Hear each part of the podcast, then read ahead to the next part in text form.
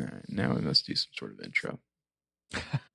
yeah, especially with all this energy you've got. hmm I'm full of energy.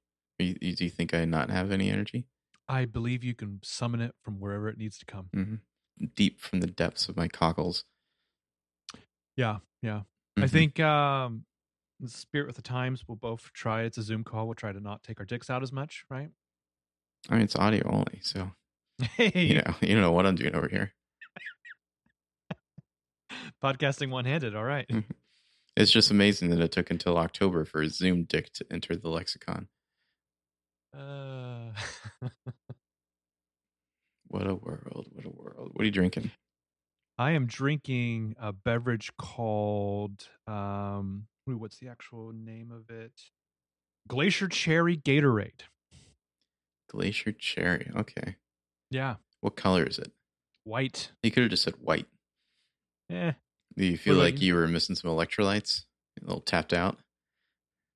who knows where I leave them these days? Mm-hmm. Who indeed? I'm having a uh, a limoncello La Croix. What is that? The Croix. Oh, LaCroix- oh. LaCroix. Oh, you have one of those? Mm-hmm. And I stole it from my parents' house. Mm. Anyway. It's weird because it kind of tastes creamy, even though it's cream soda. Or not cream soda, uh, sparkling water. I don't know. It's weird. It's weird that it has a flavor at all. That's what you're saying. Well, how do you get the, the cream? It's something clear. Um, if you really want to know, I'll show you. Bend over and I'll show you. All right. Should we start the podcast? I don't know. Can it get weirder and hornier? Should it? I suppose this is as good a time as any to bring up the contest again. Um, Speaking as as you may have been listening to uh, other podcasts and, and already known this, but we did put out a book recently. It's called Trouble Always Finds Me. Uh, we have a contest going. First, I just want to say thank you to everybody who has uh, participated in the contest before, and those who have not. Uh, anyone who's you know purchasing the book in some way, there definitely appreciate it.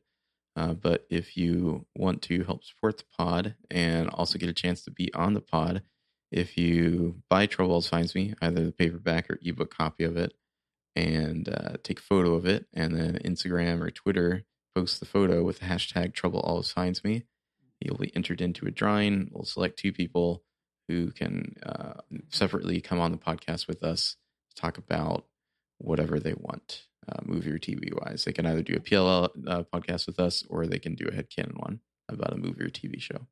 Mhm. Have we covered our bases there? I think we have. I think so. Um, if you are like have a private account or something like that, you can just DM us or email us, uh, broswatchappeal2 at gmail.com. Got one um, of with those, yep. evidence. Yeah. So, yeah, thanks to everyone who's participating. Seems like we've got a fair amount. There's some competition for sure. And you can double up too. You can do both Twitter and uh, the Instagram. We've got a couple of those. Mm-hmm. We should have planned this out in advance and been like, for every star you, you rate it and review us, we'll like put an extra ball in the in the lotto for you or something. But it's probably too late for that now. We could still do that. Well, I don't want to alter the rules of the game after they've begun. Well, But stay I think, tuned. Maybe we'll figure out something and we'll do another round of this. yeah, yeah, we got lots of time. There's also Yeah. the holiday season coming up. I think we'll Mhm. do the drawing next week on the pod. Well, here's my thing about that. You're resistant really- to that. Well, here's my thing about that is uh, during the day at work, I do a lot of stuff with logistics and people. hmm I don't like to announce things with people until like it's a little more set, like there's a date and a time. So I don't want to like announce somebody. the names. We can we can do it off air too, and then contact the people, and then we can No, announce it's it more once fun they've if we. agreed. It's more fun if we pick the names. They can. We'll just say, hey, they didn't want to do it if they don't want to do it. Okay, let's just shame them. That's cool. Yeah, I'm we fine already with got their it. money. Perfectly fine with it. This is uh They entered the contest. If they weren't expecting to win, I don't, I don't know why they. This is a glimpse into what you're you're in for if you end up Mhm. on air with us. Mm-hmm. That's right. All right.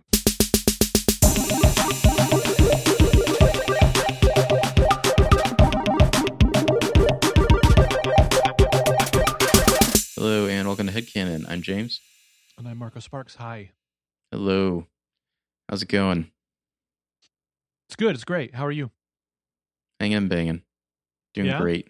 Birthday boy? Drinking my La Croix, being a year older, crushing it. You know, Mm. Mm, Got mm. some new shoes. Oh, okay. hmm Do you feel like one year closer to death? No, but I feel an inch taller because these shoes have some nice thick soles, so I like that. What what are we what are we at now? What can we mark on the door frame? What height? I'm tall enough, Okay, cool. but it could be taller. to ride to ride the ride. hmm All right. Well, we are going to be discussing The Ring, directed by Gore Verbinski, 2002 film, not the Japanese version. But before we talk about that, Not not one of the eleven other movies. Mhm. before we discuss that, yeah, what are we watching? What am I watching? what are you Um, watching? Not really any new shows. I played some video games. I've been Mhm. off from work, and so I'm using that precious vacation time to play video games as one does. Uh, Mhm. replayed The Last of Us in preparation to play The Last of Us Part Two, and also finally got around to finishing the the Star Wars game, uh, Jedi Fallen Order. It Mm. was fine. I don't know. It's kind of blah. Um, watched some of the game because after watching uh, last week's movie, No Escape, I wanted to watch the real thing. Mhm, And none of that methadone. Need the real smack. mhm. And uh, at some point last night, I found myself watching just like reaction videos to like people listening to uh, Folklore by Taylor Swift and reacting to it. Those are something. Those are a handful. Go ahead. How are you? Go we ahead. doing Say what you there? want to say. How are we doing over there? You okay? I'm doing fine. How are you doing? It's so good now. hmm Okay. What are you listening to or watching? Uh, I should say. Uh, I've watched a lot of stuff all over the place this last week. Uh, Star Trek Discovery's back, so I've been watching that. Mhm. Yeah. You I watched. Am I? Why? I don't know. I just didn't feel like the show was doing it. How much did you watch? Like two episodes? Like four. Okay. Mm-hmm. Uh, great review. Mhm. Um, The West Wing. I don't know if you really call it a reunion. I guess they're reunited. I watched that episode. Was Uh, it like in character? Yeah, they're just they're just doing a play version filmed of a previous episode. Oh, okay. That's not. not okay. Sure. Um, with uh, uh Sterling K. Brown as as Leo, Okay. but pretty much everyone else back, which was, I mean, I want to say shocking, but you know, a lot of the folks is like, what were you doing? Yeah. Nothing. Of course you're back. Um, it's just that thing too where a lot of people are older. So like uh, like I noticed this with Patrick Stewart for like a long time. Patrick Stewart for like 40 years, he was the same exact age. hmm And then by the time you get to Star Trek Picard, like he can not talk as well. You know what Mhm. I mean? Um, so it's like some of the people just can't enunciate as much as they could have, except for uh, Martin Sheen is still fucking on fire. Mm. Um, So Donna watched- really not getting it done anymore, huh? not Donna fan, huh? Okay. Uh, Snow Falling on Cedars because I read the book. The movie sucks. Mm. Um, the book's not that great either. Uh, the new Rebecca, which is so fucking boring. Mm. Um, on the Rocks, the Sofia Coppola movie. I watched that last night. Yeah, I haven't got to that yet. Yeah, it's fine. Uh, and then I watched the entire season of Ted Lasso, which I am shocked was uh, how so much you I have uh, the the Apple TV Plus, huh? Uh, I bought a laptop last year, so yeah, I did. Oh, right. Okay. So and then Apple TV emailed me and said, "Fuck it, no one's buying it. You want another six months for free? You got it. It's about like soccer or something. Or It's about soccer or something." footy, as they call it over there. Yeah. Across Well, it's weird. It's it's based on these like not funny NBC News like skits, like NBC Sports skits from Mhm. like 2014. And I went back and I watched those, and they're not funny. Um, and it's interesting how they pretty much cannibalized every bit of the script for those commercials and worked them throughout the season of the show, and it it works better. Anyway, yeah, I don't I don't- really like Jason Sudeikis, so I didn't have a lot of high hopes, but I was I don't know. It's a very uplifting show. I highly recommend it to most people. Who feel is he? Like Mr. Uh, Olivia Wilde? He's Mr. Olivia Wilde. SNL guys. He's like uh I feel like he's like the creepiest one to me. What about Colin Jost? Which one's Colin Jost? Oh, Mr. He's- Scarjo? Mr. Scarjo, yeah. Well, no, I, I take that back. There's a clear creepiest one that I don't want to spend any time with. Hmm. Oh, right, right, yeah. You know what I'm talking about. I, yeah. I know what you're talking about. yeah. Ugh. All right. Um, yeah. Oh, what what am I listening to here? Uh, Doing a lot of Death Cab for Cutie. I think I was in a Seattle mood after watching The Ring. Hmm. Hmm. Two great tastes. Mm-hmm. You could just you could just put the Death Cab right over the score of this movie. Yeah. What about you? Uh, I got into an artist I discovered called I don't know how to pronounce this person's name at all. Nilüfer Yanya. Um, I've been listening to a single song off the new Local Natives album on repeat for the last two days, and the other Hmm. night I just hanging out, man. I just had like a hame night. Hmm. Okay. Yeah, just a hame night. Just let it all What's what's out. going on over there? You you doing okay? Yeah. I'm not quite to the levels of watching folklore reaction videos great, but I'm Mhm. trying to get there. Every man dies, but not every man truly lives. Is that the saying? This is how some men die and others become legends. So, what are you Mm-hmm. reading? Uh, I'm still on the left-handed booksellers of London. I think I'm probably going to be done with it soon, about two thirds of the way through. It's interesting. I don't know. It, it almost like there's so much world building that it almost seem a waste if it was just a single book, Hmm. because it's like every chapter. It's it felt like for the first half of the book was like introducing new elements of the the weird world of the booksellers.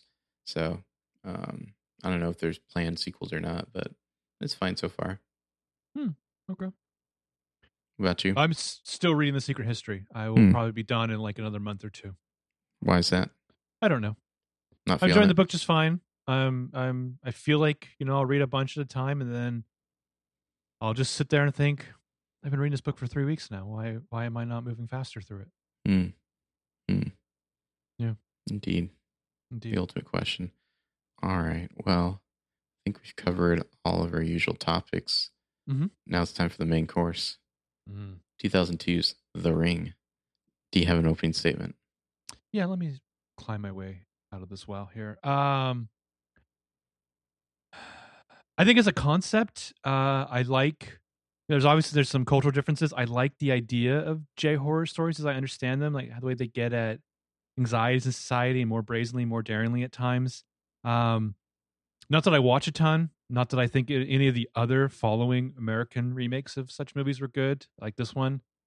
Um that these movies have an interesting way of dealing with the concerns about the fleeting nature of the time and you know accomplishing what you can with what little time you have um the way new, new technology inserts itself in the society in this case we're watching this in 2020 old technology the perpetuation of evil vicious cycles you can only get rid of a problem by passing on to someone else i mean i grew up with chain letters i don't know about you but man i really thought at the time this came out that gore verbinski was going to be the love child of david fincher and roman polanski I feel like in parts of this movie, obviously, like Polanski doesn't do movies like this, but he nailed the tone.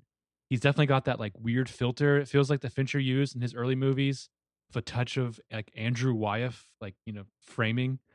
Um, this movie has a vibe. It has some unsettling moments. It has atmosphere. It projects. Um, there's almost like an Edward Gorey esque, I don't know, ooky vibe to it at times. Um, it- to me, it kind of still feels slightly modern in a way. If you take out the fact that it's about a VHS tape, um, 18 years later. Um, some interesting ideas at play about the visual image and how our lives revolve around TVs, like a Marshall McLuhan way. Um, it's kind of interesting too in a way just people's brains like work and and become obsessed with the things we see, the way we dissect them, try to find meaning, the way we create meanings out in the real world. Like, oh my god, look at that ladder. Um, visually though, I, I thought it was funny that this guy uh, who shot this also did the cinematography for Underwater, the movie in which K-Stew killed Cthulhu, which I think was earlier this very year, if I remember correctly. In January. Mhm. Yeah. Um it's interesting that this movie kind of snuck in right before I think DVD really, really started dominating. Um before the internet like rose obviously to the prominence that it would. I mean, there, she obviously searches things on the internet in this movie, but she also goes to a fucking library to get a book on lighthouses, which is wild. Uh, if you love movies like All the President's Men or Spotlight because you love watching reporters like hunt down a story, this has got you covered. It's a spooky detective story.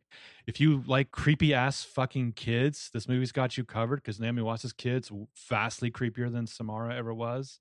If you like movies where the son makes maybe three cameo appearances, this has got you covered. Um, if you like Ehren Kruger, I don't know why this is his only thing he's written I ever enjoyed. Um, lastly, I would just say I would I would highly recommend if you're bored going down the Wikipedia rabbit hole of these stories just about the novels, the various TV movies, movies, books, prequels. I think in one of the Japanese stories, like Sadako's a teenager, and it's implied that she might be the offspring of a sea monster. Um, yeah, no more rambling. I I enjoy this movie. What about you? Uh, yeah, I think this movie it might be a masterpiece. I, I really I love the style, the muted green and blue tones. There's some Hitchcock shots. Got this, this damp Pacific Northwest setting and kind of the videotape horror aesthetic. Like it's all just working perfectly for me. I think Naomi Watts is a perfect Hitchcock blonde in the role. She's just far enough off the A list that you believe she might die. Um, I think if it was a bigger star, the movie might have felt different. Uh, I've never seen the original Ringu, and I kind of never want to because I think this movie just kind of it perfectly nails the concept on its own. Uh, I think I watched this for the first time on DVD. I didn't see it in the theater. Um, it definitely freaked the shit out of me. Uh, it's just got that austere tone and this flinty heroine that's just right up my alley. Uh, this may have been the movie that kind of started my fascination with Seattle. I think it does something that so many horror movies fail at, which is that it establishes a mood and a growing dread instead of just relying on jump scares to tweak the audience. It's kind of horror film that will play again later in your nightmares. I wish Gore Verbinski uh, would make another movie like this. In statement. Hmm. Did you ever see that Cure for Wellness? Nope. I saw the reviews and they said it was terrible. And when enough people say a movie's terrible, I tend to believe them. There were enough shots in the trailer that I had high hopes, but I yeah, never you know, you know what kept me away. Even Dane DeHaan. exactly, yeah. If if it had different actors in it, I might have been tempted, but I can't stand that guy. I also yeah. think uh, what was that movie? Chronicle, overrated as fuck. Sorry, not a good Oh. movie. What? Isn't there a Greedo called Happy Star Wars Day, Josh Trank? Probably. Okay, do you have some top moments? I have many. I have ten of them. Oh shit, nice. I have nine, so go for it. All right. So let's see. My number 10 is I don't know. I feel like this could be higher, but there's so many. Uh, when she's down in the well and she kind of runs her hand through the hair in the water and kind of pulls at this black hair. That was just my moment of like, man, fuck everything. I would I would probably just die of shock at that point. I'm amazed it took you an hour and 50 minutes to get to a fuck everything. Mine was 15 minutes into the movie. Well, you know, uh podcasts we both enjoy listening to, we hate movies. They do this kind of bit sometimes where it's like, how far into the horror movie would you have killed yourself? Hmm. I don't know with this movie, but probably not. Probably before that moment. Well, also, I think it should be at what level? Would you Hmm. Brian Cox level of kill yourself? like that that whole island has no more power, right? Like he just wrecked the power for the whole island. Um my my number 9 moment is just the introduction of Naomi Watts' character in this movie cuz there's only one moment in this movie I don't let me amend my opening statement. This movie only like really scared me once. It's just kind of perfectly unsettling and uneasing the rest of the way. And there's some unintentional comedy, but my number nine is the intro of her character. It's the most working single mom intro in a movie ever, where like the kids drawing, the creepy ass kids drawing in this classroom because mom didn't pick them up. And you just hear her screaming into her cell phone, like down the hallway as she gets closer. hmm And she walks in and she's just like, like, fuck you, or whatever to her boss and hangs up. And it's just like, looks at teacher and sheepishly is like, sorry. Let's see. My number nine is uh, getting some background from the psychiatrist there about Samara putting visions in people's heads. And Naomi Watts, as Rachel character asks, was there anything wrong with her? And the doctor says, You mean medically? I love that doctor. Uh, see number eight. Uh, when she wakes up to find that Aiden has gone before her and watched the tape or gotten it before her, and she just like flips into this super melodramatic tone, like "No!" And then the ominous phone call comes and she hangs up, and then it calls again and she answers. And she's like, "Leave him alone!" I forgot how much she just does, like not even like scream queen screaming throughout this movie. Though she's got a great scream queen scream scream. Uh, there's just a lot of Queen scream. she's got a lot of uh, yelling that she does. Hmm All right. Let's see. Number eight. The flashback to Anna Morgan killing Samara, just the bag over the head and throwing her down the well. Apparently, it was supposed to be much more brutal. and they like cut trimmed it down to make it PG thirteen. But I'd say it's still effective the way it is. Mm, With yeah. creepy ass Samara. And uh, what century does Anna Morgan live in? Yeah, really. she's dressed like she's I don't know, Victorian Gothic. Ugh. Uh, my number seven is the almost scream like opening with Amber Tamblyn and her uh, friend, the lovely goth nightmare. And these two girls are like they're like one trafficking gripe away from being like QAnon people and they're like conspiracy theory shit. Like, is this why I didn't understand women back in high school because they were like talking about chemtrails and shit?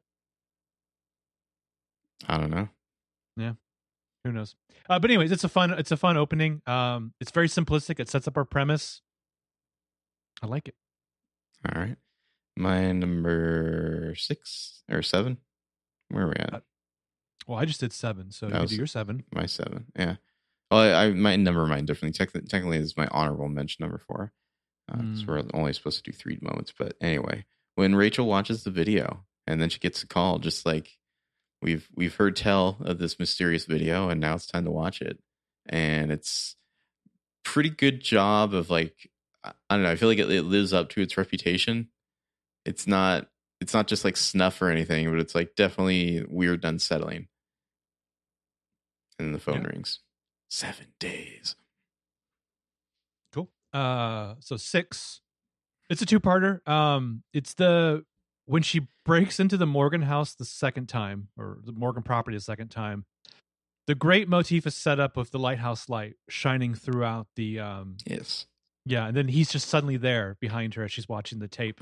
Um, but of course, then when Richard Morgan, played by the brilliant Brian Cox, goes upstairs, he's got like a surge protector dangling around his neck. He's got every electronics that he can move in the house into the bathroom. He's got like a horse collar. I don't even know on his head. That's how you do it, man. I mean, he is gonna fucking rotisserie himself in this Mhm. bathtub. Uh, my number six is the the journey to uh, the island is like Moesko Lighthouse, I think. Um, there's kind of this narration about Samara and like these great shots, you know, overhead looking down, very very shining. Uh, you know, driving uh, on the highway. Hmm. I don't know. It's interesting. There's so many like some of them. I don't know if they're cranes or if they're all helicopters, but like they're really reminiscent of like the more recent popular like drone shots you get in a lot of movies. Yeah. But like I don't know, they, these are some of the best.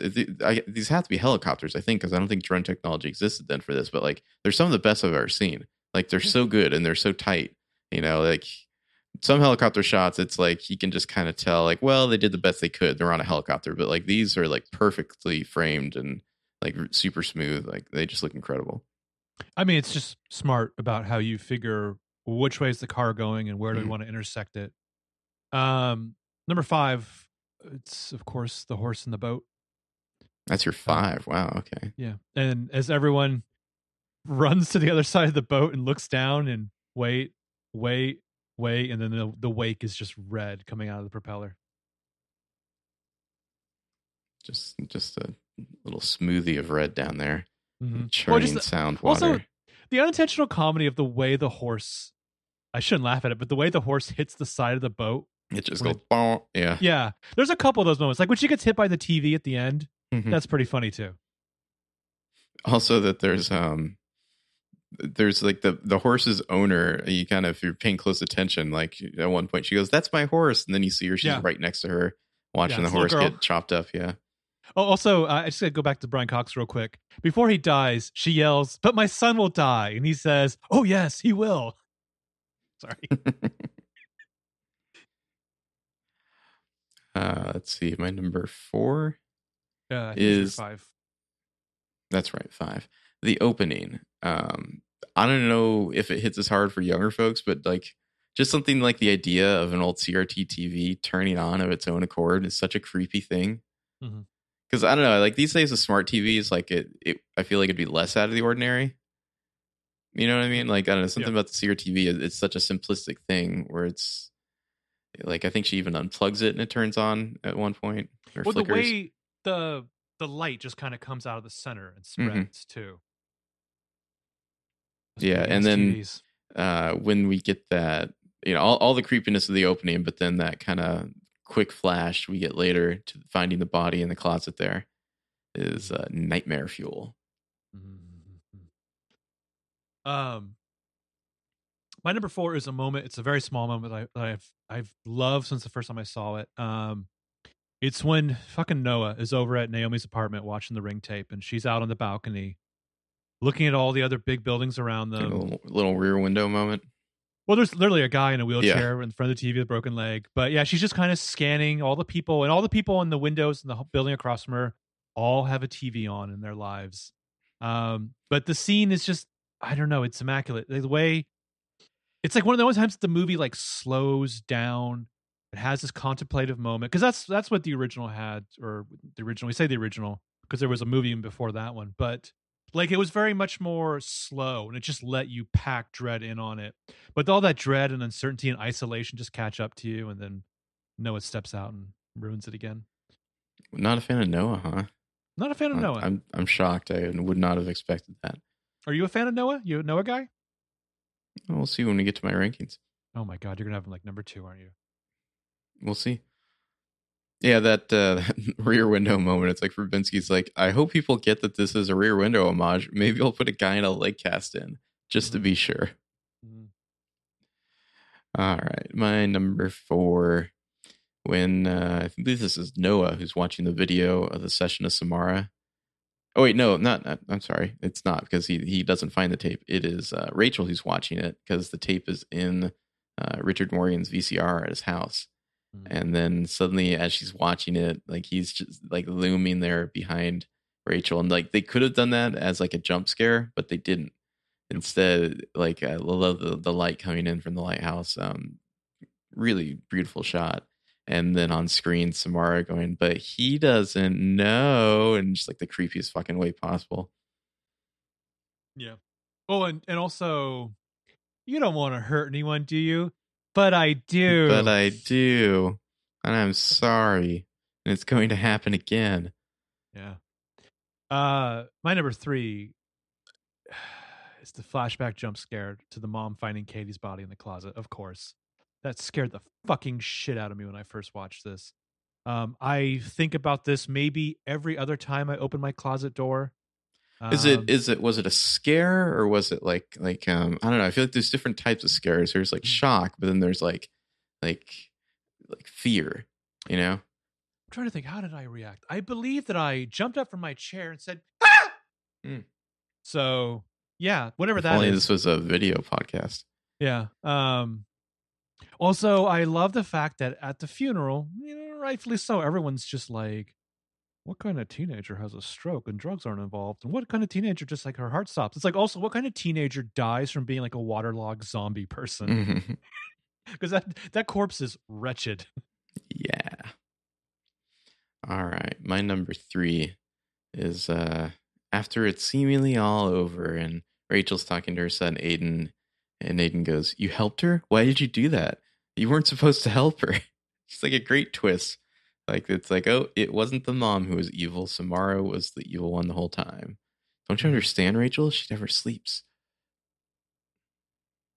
Yeah, don't you understand, Rachel? We're gonna get a sequel that's fucking dog shit. Um Well, then in this podcast, we only respect this movie. Okay. Uh, I did my my one and two are kind of interchangeable, so I'm gonna go with this order. My number two is Noah's death. Hmm. Okay. I I love it that ending. That ending, it just it's. I don't know if I was like scared by this point in my first watch, or if I was just like nice, nice. So my number two is essentially the same, although I called it Samara comes out of the well and then out of the TV.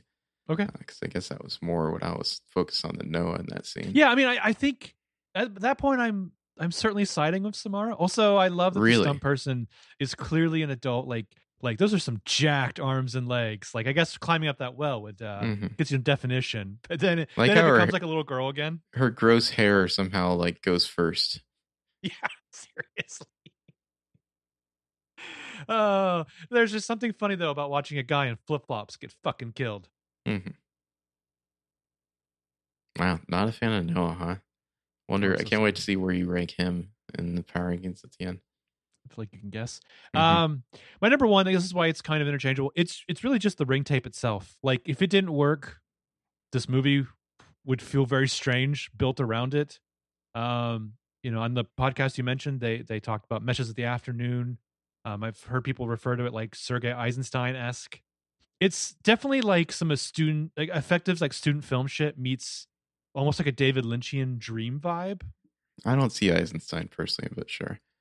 Um i don't know it just the the, the closest thing i can think of in a more modern context is there's a bit in the newer suspiria where tilda swinton is like let's just send susie our nightmares and it's just this recurring thing of just these strange images that are kind of vaguely horrific and i don't know nothing about this movie is like uh, overt except for like the nail is kind of gross and there's some bugs but yeah i love it. It's it's super creepy Yeah, my number one is one you already mentioned, but to me, this is like the, the first thing I think of whenever I think of this movie. It's the horse on the ferry, just the, the way it goes over the side and then getting all cut up. Um, it, it's really stark, and I don't know for a movie that's like so much like mood Mhm. and kind of like slow dread. This is a moment of like, oh fuck,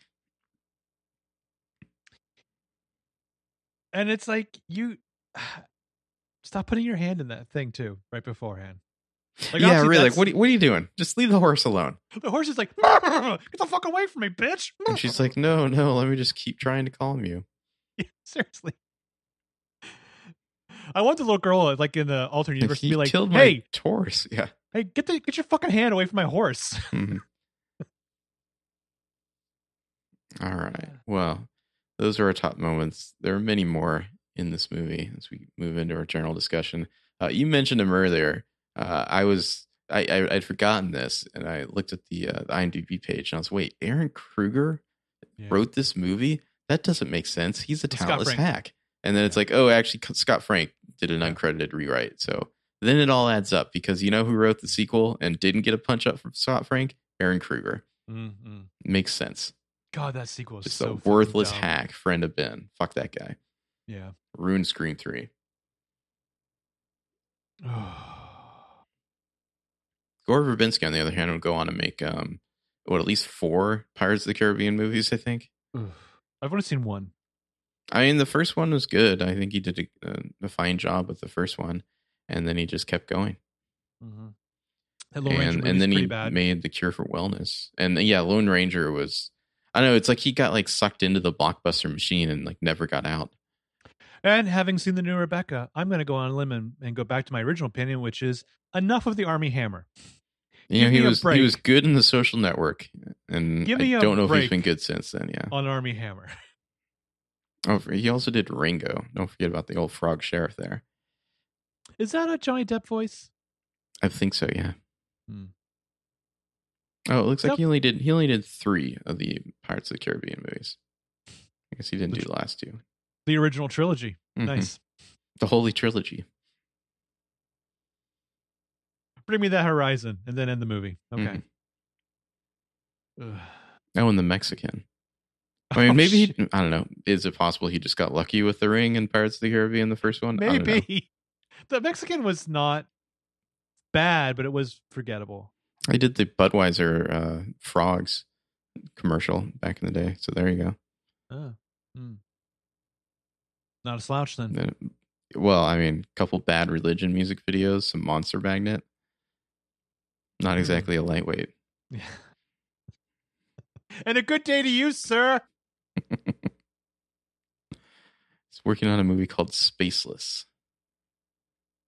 Uh, Oh. man walks up inside a spacesuit, tumbling helplessly. Wakes up inside a spacesuit, tumbling helplessly through space, with a computer designed to keep him company until his air runs out, trying to solve the mystery of his death.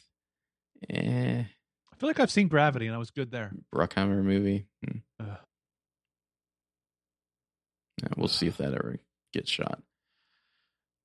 Wait, he won an Oscar? Hold on a second.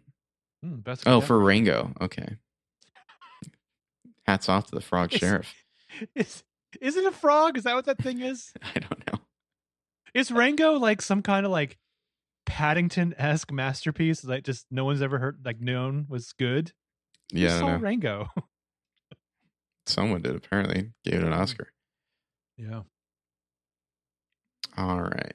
Well, moving on from Gore Verbinski. Um, the scary story at the beginning to like set up the tape. It's fun. I'm not sure how these teens like how is it an urban legend already? Like if they have a lot just created the tape, but yeah. I have a lot of questions. Um, yeah. So and again, we've got Amber Tamblyn and um Becca. and Becca, uh, this goth chick who's gleefully telling Katie, the Amber Tamblyn character, the Joan of Arcadia character, about this urban legend. Um, tape looks like a nightmare, and then a woman comes on and tells you you're going to die in seven days. This is what Amber Tamblyn was doing before she when she stopped fucking with Don Summers' life.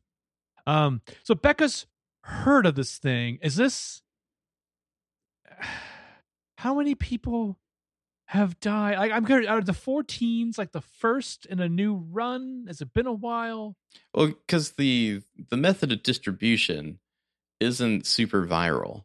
You know, it's videotape, and so like it's like somebody else would have had to stay at that cabin and also record something, and or I don't know, maybe it has to be a tape though. They can't they can't just watch it. They have to have like That's recorded it and then played it, yeah. Psychic photography works. Yeah, Mhm. yeah. Um. So prior to this, though, Katie's pretty fucking chill. Even though we hear later from her creepy ass cousin that apparently Katie's been dropping in the conversation.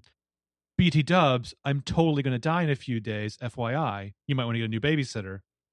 Um. So Katie's like, she shits herself when Becca mentions this because Well, Becca tells saw- the story, and then instead of being like, I don't know, intrigued, she's like, "Where did you hear that?" You know, like she's su- super freaked out. Yeah, because because Katie saw this last weekend with that little scamp Josh and his homies. Um, and so also this raven haired teenage Morticia, was she like fighting for every role that Elisabeth Moss would eventually get? Um, I read about her. Elisabeth She- Moss. Yeah, like young Elisabeth Moss. Uh, do you think she looks like Elisabeth Moss?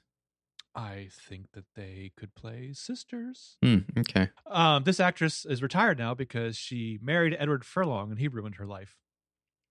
Wow. Okay. Yeah, but Becca's fun. She wants her mom's Vicodin. Um, Who wouldn't? Yeah. So they're in the kitchen. There's like some tension with the phone call. There's a you know there's a good like minor f- like wannabe fake out moment when like Katie opens the fridge, and it's that framing where like you think she's gonna shut the fridge and there'll be somebody on the other side of it. Yeah. Yeah. Yeah. They they do that a couple times. Like the framing is like going all the way down the hall, and you're just waiting for something to move down that hall, and it doesn't. Or or when you you know reverse shot, it'll be Mhm. behind. Um. So Becca goes upstairs. Where does Becca go? Is she like dropping a deuce? Maybe. Or I mean, I don't Yeah. know. Maybe she saw Samara.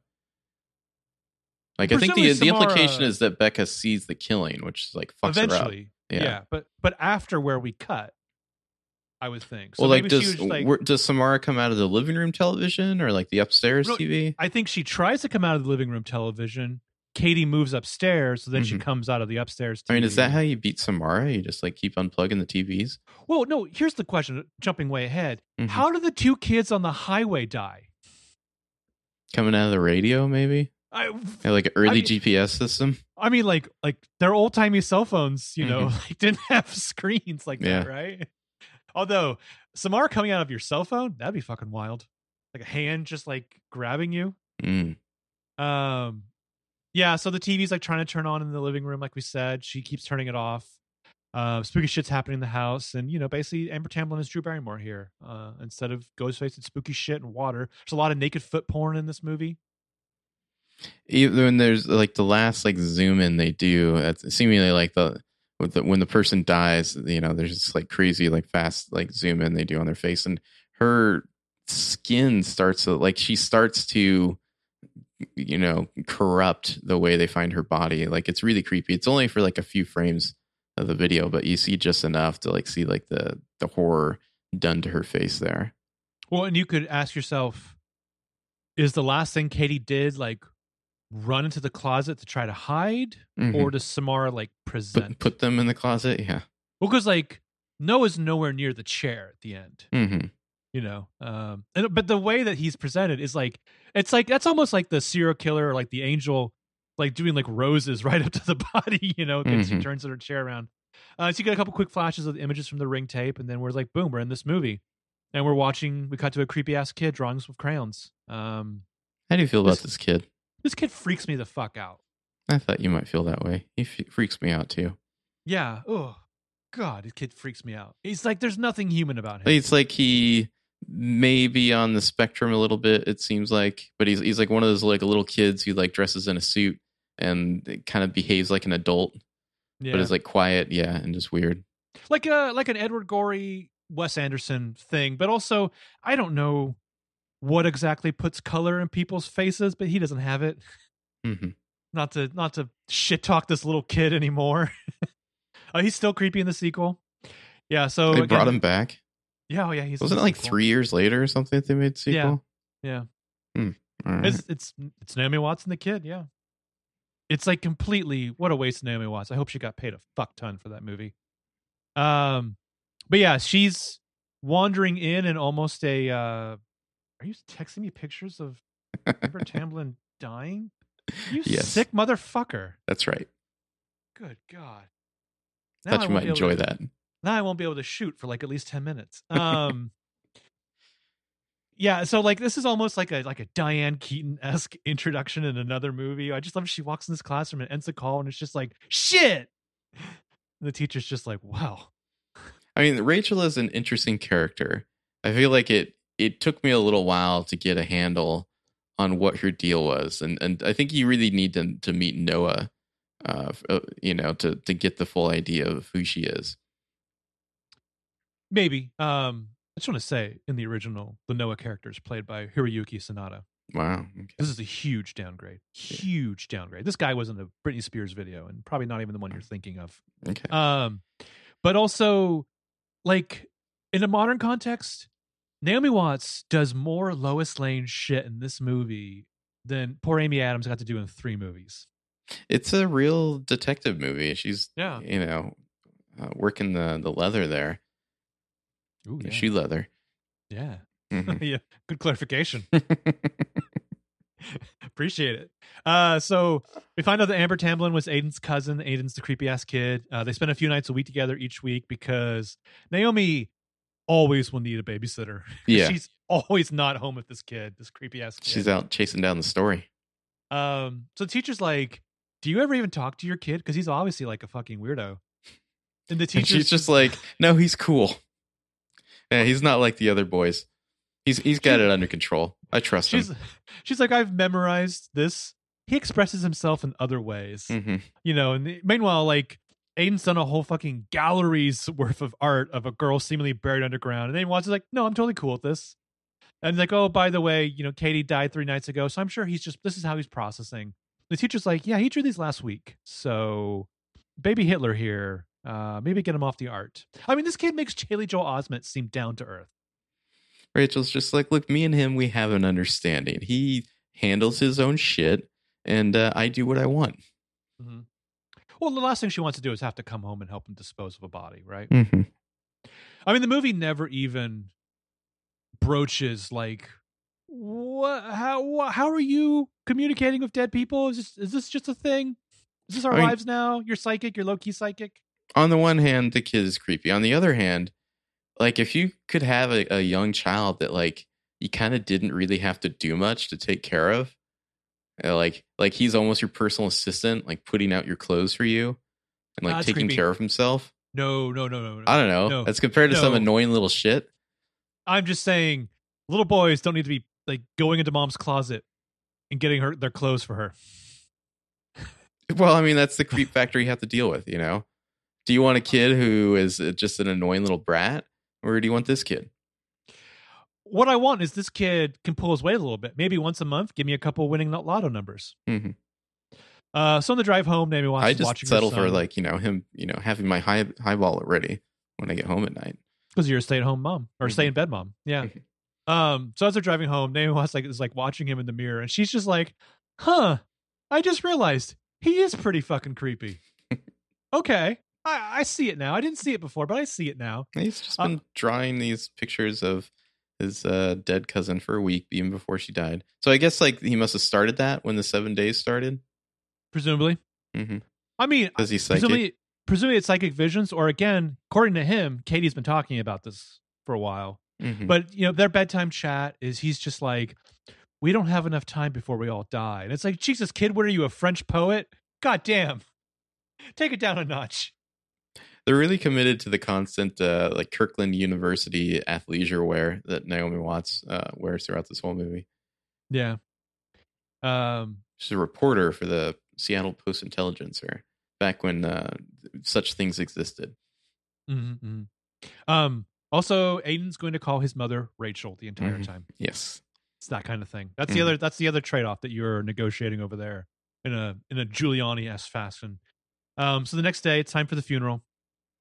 Naomi Watts is again bouncing around, throwing clothes around. Like, "Where's my black dress? Have you seen my black dress?" And he's like, she- basically, she hot moms it out into the living room, and he's like laid out her dress and her shoes in the living room. And her purse, yeah. But also, and he's like it have- tying a tie in the little suit that he's wearing. Little also, boy he suit. ha- he already has this black suit. He knows how to tie a tie. this kid has been to a funeral before. That's all I'm Mhm. saying. But um, couldn't he have laid it out for her like in her room? I don't know. It's like, yeah, maybe I got your maybe clothes didn't want to wake her up or yeah, I don't know how he has clothes to begin with. But yeah. It's however you figure this out. It's not good, man. It's Mhm. not good. So at the wake, Aiden's just staring like a like a creepy weirdo at Hades' picture. Um, I like the little the, like the shot going into the funeral here is like the camera is just kind of like roaming through people. It has that very like kind of Fincher vibe where it's like the camera uh isn't it's stationary. not it's it's not stationary, but it's also not like subjective. It's not a Mhm. point of view. It's just like this kind of omniscient, you know, uh you know, thing that's moving through looking, you know, Well- into the new room and at the picture of the dearly departed there.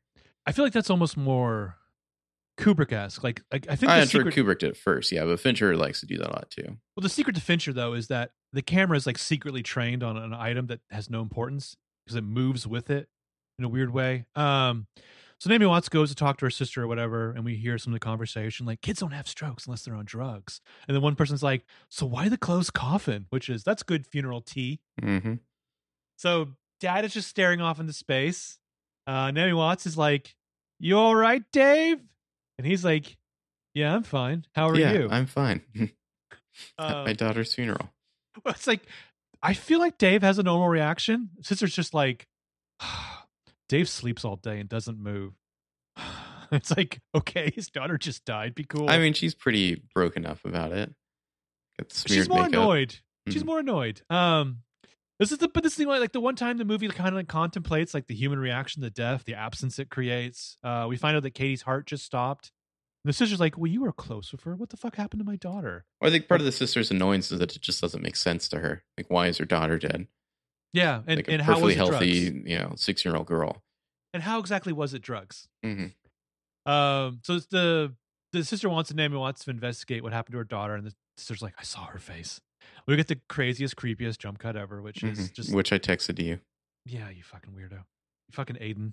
Uh, would someone open the closet door and see Amber Tamblyn like curled up there, like ghastly, rictus Looks like on her face? Body looks like it's been drowned. It's like all kind of yeah, like gross colors, but then also like the way her mouth is hanging open to, and like kind of yanked to one side, kind of, you know, like her jaw, the way it's hanging there is like super gross. Well, and then and then it's like as the dead open eyes have made contact with this person, the head just kind of lowers itself almost in shame. hmm Ugh. Ugh. Um, but also it's like I feel like maybe the heart just stopping isn't the first weird thing to investigate. Why does she look like she's been submerged in a toilet for Mhm. three weeks? Also, where was Becca? Was she just like taking a shit and then she comes back in and she's just like, Hey, you're out of teepee. Oh shit, that's a little creepy girl who's wet with a lot of Mhm. hair. Um so Maybe a little, goes, little little cameo performance here from one Seth Cohen. Yeah. Being an exposition machine at a funeral.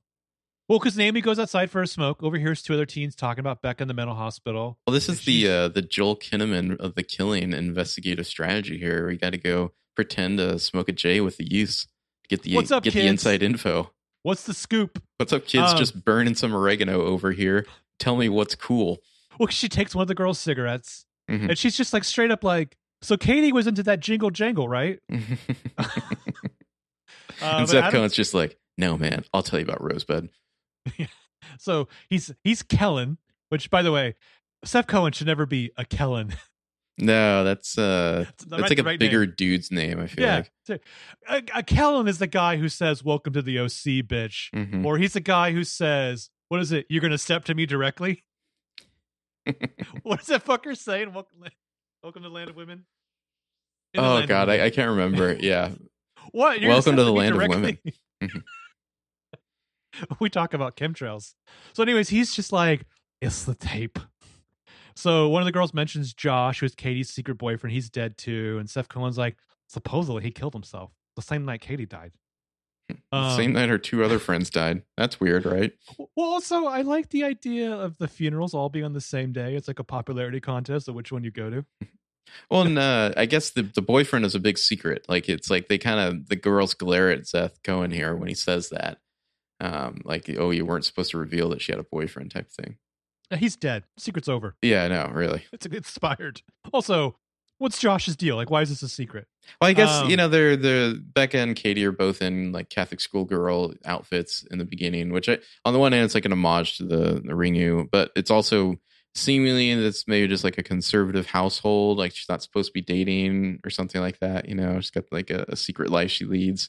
Uh, I don't know where her mom thought she was when she was going on like a cabin fuck party for a couple nights, but Uh, a, a double couple cabin Mhm. fuck party. Like one cabin. Were they all just watching each other? Are they taking turns? Are they swapping? sure. Yeah, yeah. Um, Great British fuck off. Um, so apparently the four of these kids just told fucking everybody about this tape. This this is this secret is out there to the point where a, a Kellen can tell you at a funeral. I mean, Um, it only makes sense if there was another tape prior, like that. This this urban legend has been going around at least like the Seattle area for a while. well, so know. here's the but the thing is, here we are in maybe suburban Seattle. Then we're going to go to wherever the cabin, which is clearly somewhere else, right? Mhm. I would say uh, conservatively at least Shelter an hour, Mountain. yeah, an hour, two hour drive. And then there's a whole other island. And it's like somehow these three places are not the same place, but the movie will kind of feel like coincidentally, because it's a movie, they have to be able to interchangeably move throughout. The one other. leap that they make that doesn't totally add up is like why was she killed at Shelter Mountain? Like, did they the um, the Morgans decide to Right. just like get away for a while? Right.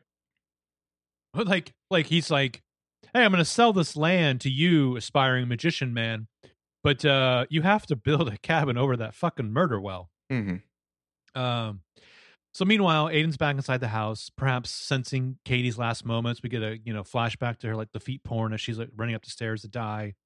He goes up to her room, you know, heads right for the TV. There's like a little blur coming off the like shut off screen.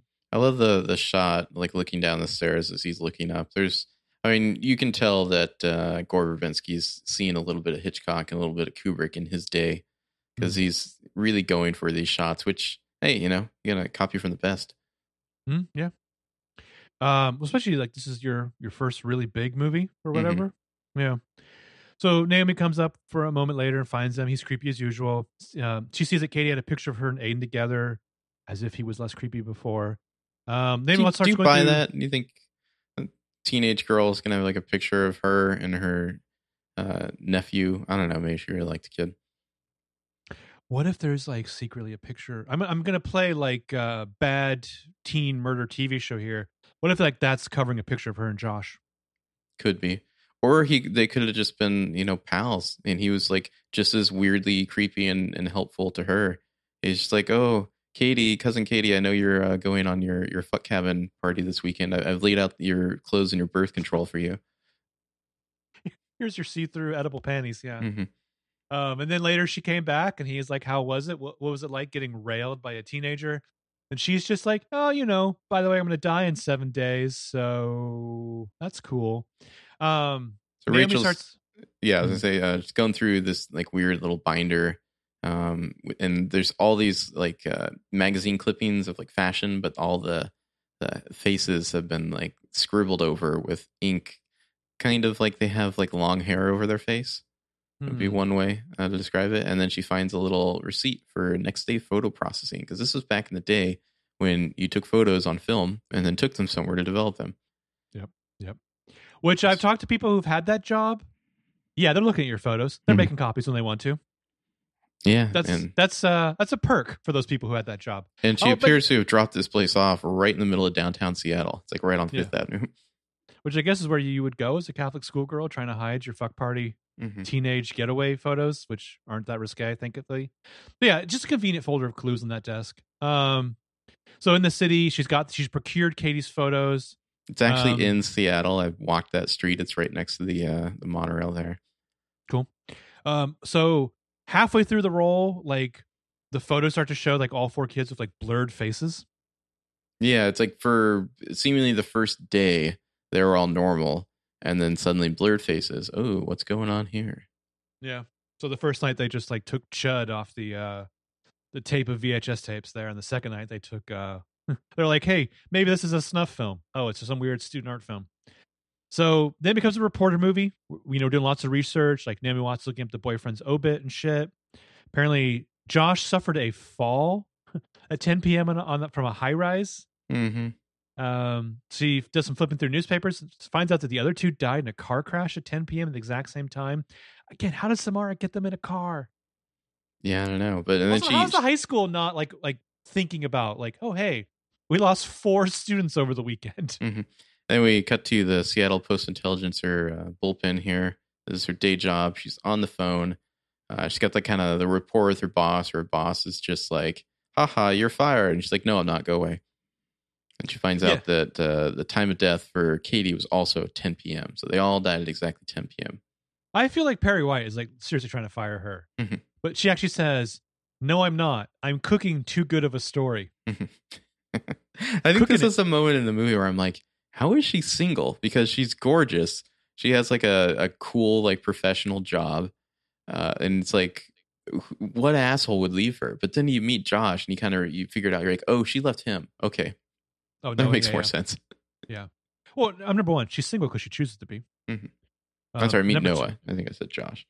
and number two, uh, she's married to her job. hmm Also, I know it's hard for people with kids to date and like get out there and you know you got a lot of a lot of things you're carrying around with you and trying to get people who are cool with that. But like, can you imagine bringing somebody home and meeting your fucking weirdo son? Well, you got to wait a few dates before you do that, you know? You got to wait like a few years to Mhm. do that. Like hopefully when he's already like in jail. But like he's just like, "Oh mother, you're to get split in half tonight, huh? I've laid out your lingerie." we can just keep going back to that well. so uh yeah pun intended so she's on the phone with someone finds in the time of death like and katie like you said um she moves with pictures like starts looking at the sign of the shelter mountain inn so boom we're driving there um she gets there she goes inside immediately like the norman bates behind the counter is just like let's do a card trick pretty lady fucking magic guys It just keeps asking her, "Is this your card?" and like getting it wrong. Apparently, there was uh, deleted scenes where this guy would di- be found dead later in a boat because seemingly like he watched the tape too. how did you- she get him in a boat I don't know, man. i mean granted she's in water that's kind Can of it- her fucking Can it just come out of any reflection? Maybe you know, like the water's reflection. That's cool, but then I feel like you lose the whole, you know, Mhm. modern meta thing of the TV. Maybe he So- brought like a little. Uh, what do they call those? The Watchman's little- back then, yeah, yeah, yeah, yeah, yeah. God, those things were a nightmare. or he's got like a fish finder or something. You know. If you didn't have it plugged in, you had about a 45 minute battery life. hmm That's not even one show. um, so he's just like, yeah, I know these kids. They were in cabin 12. They didn't pay. It's like, well, how, How- did they get the room? yeah. How You pay ahead How do you time. not pay for a hotel room? like, I'll get you back when we're done. No. Also, more than one teenager, no parents checking in. You know what's happening here. Mhm. it's this You is get like the money unofficial up prom front. night. Yeah. unofficial prom night. Yeah. So reception of the TV there is never good. Um, so the motel brought VHS players as a perk for all the rooms. Provides like a shitty offering of tapes. There is Scent of a Woman's on that shelf. Hoo ha. Steel Magnolias. The one Hitchcock movie I've never seen. Family plot. A Nat Geo movie. Sodom and Gomorrah. And something called Spontaneous Combustion. Also, something, uh, The Looking Glass War. Ooh. Yeah. Movie. Jason So, the uh, Argonauts. And just like right in the middle of all those is just one VHS tape, just on its own, no case, no label. And it just, it really just kind of like sticks out. You're like, bum, bum. Yeah. So she pays for the same room they had, cabin 12. We definitely know that she pays with her American Express card. Mhm. They clearly put some money into this movie. Um, so of course he again holds up the wrong card and she's like, That's the one, buddy. Let's fuck. You won me over if you're weird magic. Well, and he's like, she's just staring at this tape, and he's just like, and like she puts it in her, her purse, and, then he like kind of surprises her, and she turns around real quick, and it's like, what about this card? It's like, nope, still no. Oh, so, is, so is Brian Cox like a co-owner of this motel? I don't know. I mean, I, the, I guess the thing that would make the most sense was that maybe when they were here, that that cabin wasn't built yet, but maybe there were other cabins that they were staying at one day. Well, obviously the cabin wasn't built yet. I mean, I guess if you're well. going to murder your daughter, a second location's probably a good idea to do that. Mm. You know, you're gonna hide You the body somewhere else. You never go to a second location of a child murderer. Yeah. You just never do that. Um, so we get the the classic like she's holding up the picture of the four kids in front of cabin twelve, and then drops it and sees that we are in front of cabin twelve, which looks like a haunted shithole. Yeah, I it mean- looks it's all covered in moss and I can kind of see why you wouldn't damp. pay for this. Mhm. I do like the shot where it's like it cuts from the cabin to her, and then she kind of steps out of frame. Behind her is the the hillside of the big red tree.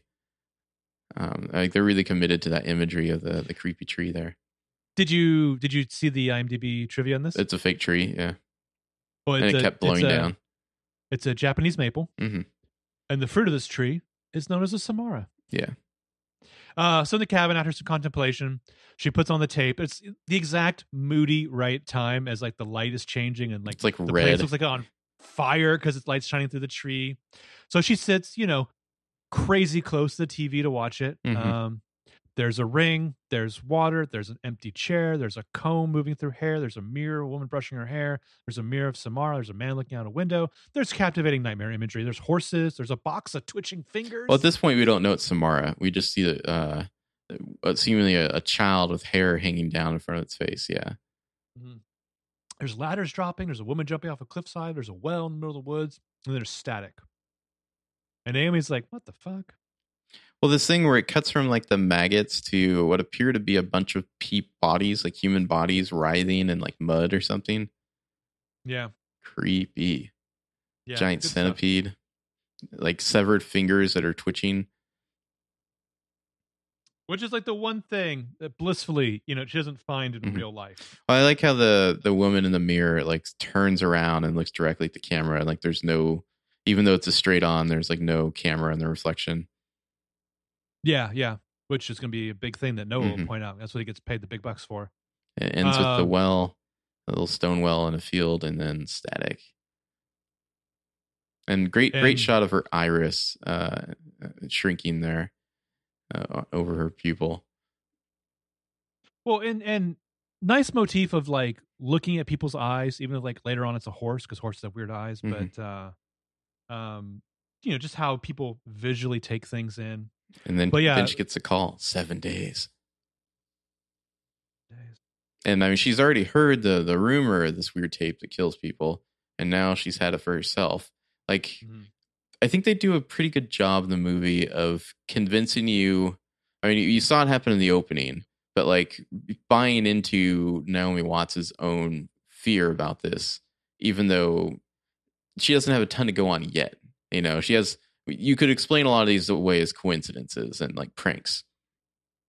Right, right. Um, but making her believe that this this story that's absolutely bananas could Mhm. be real. Um, because she's straight up like, oh fuck, oh fuck, oh fuck. But also, you've just watched this tape in a place that looks like it's out of a goddamn horror movie, so that helps too.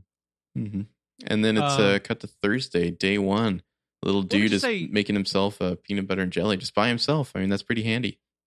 It would make sense, right? Though, if these four kids were the first iteration of the tape, hmm like like if the psychic impressions just gotten printed on a blank tape here or if if only people who who've watched this tape here at this motel you know if there's just been like a few randos between 1978 and this point that have died. Anyway.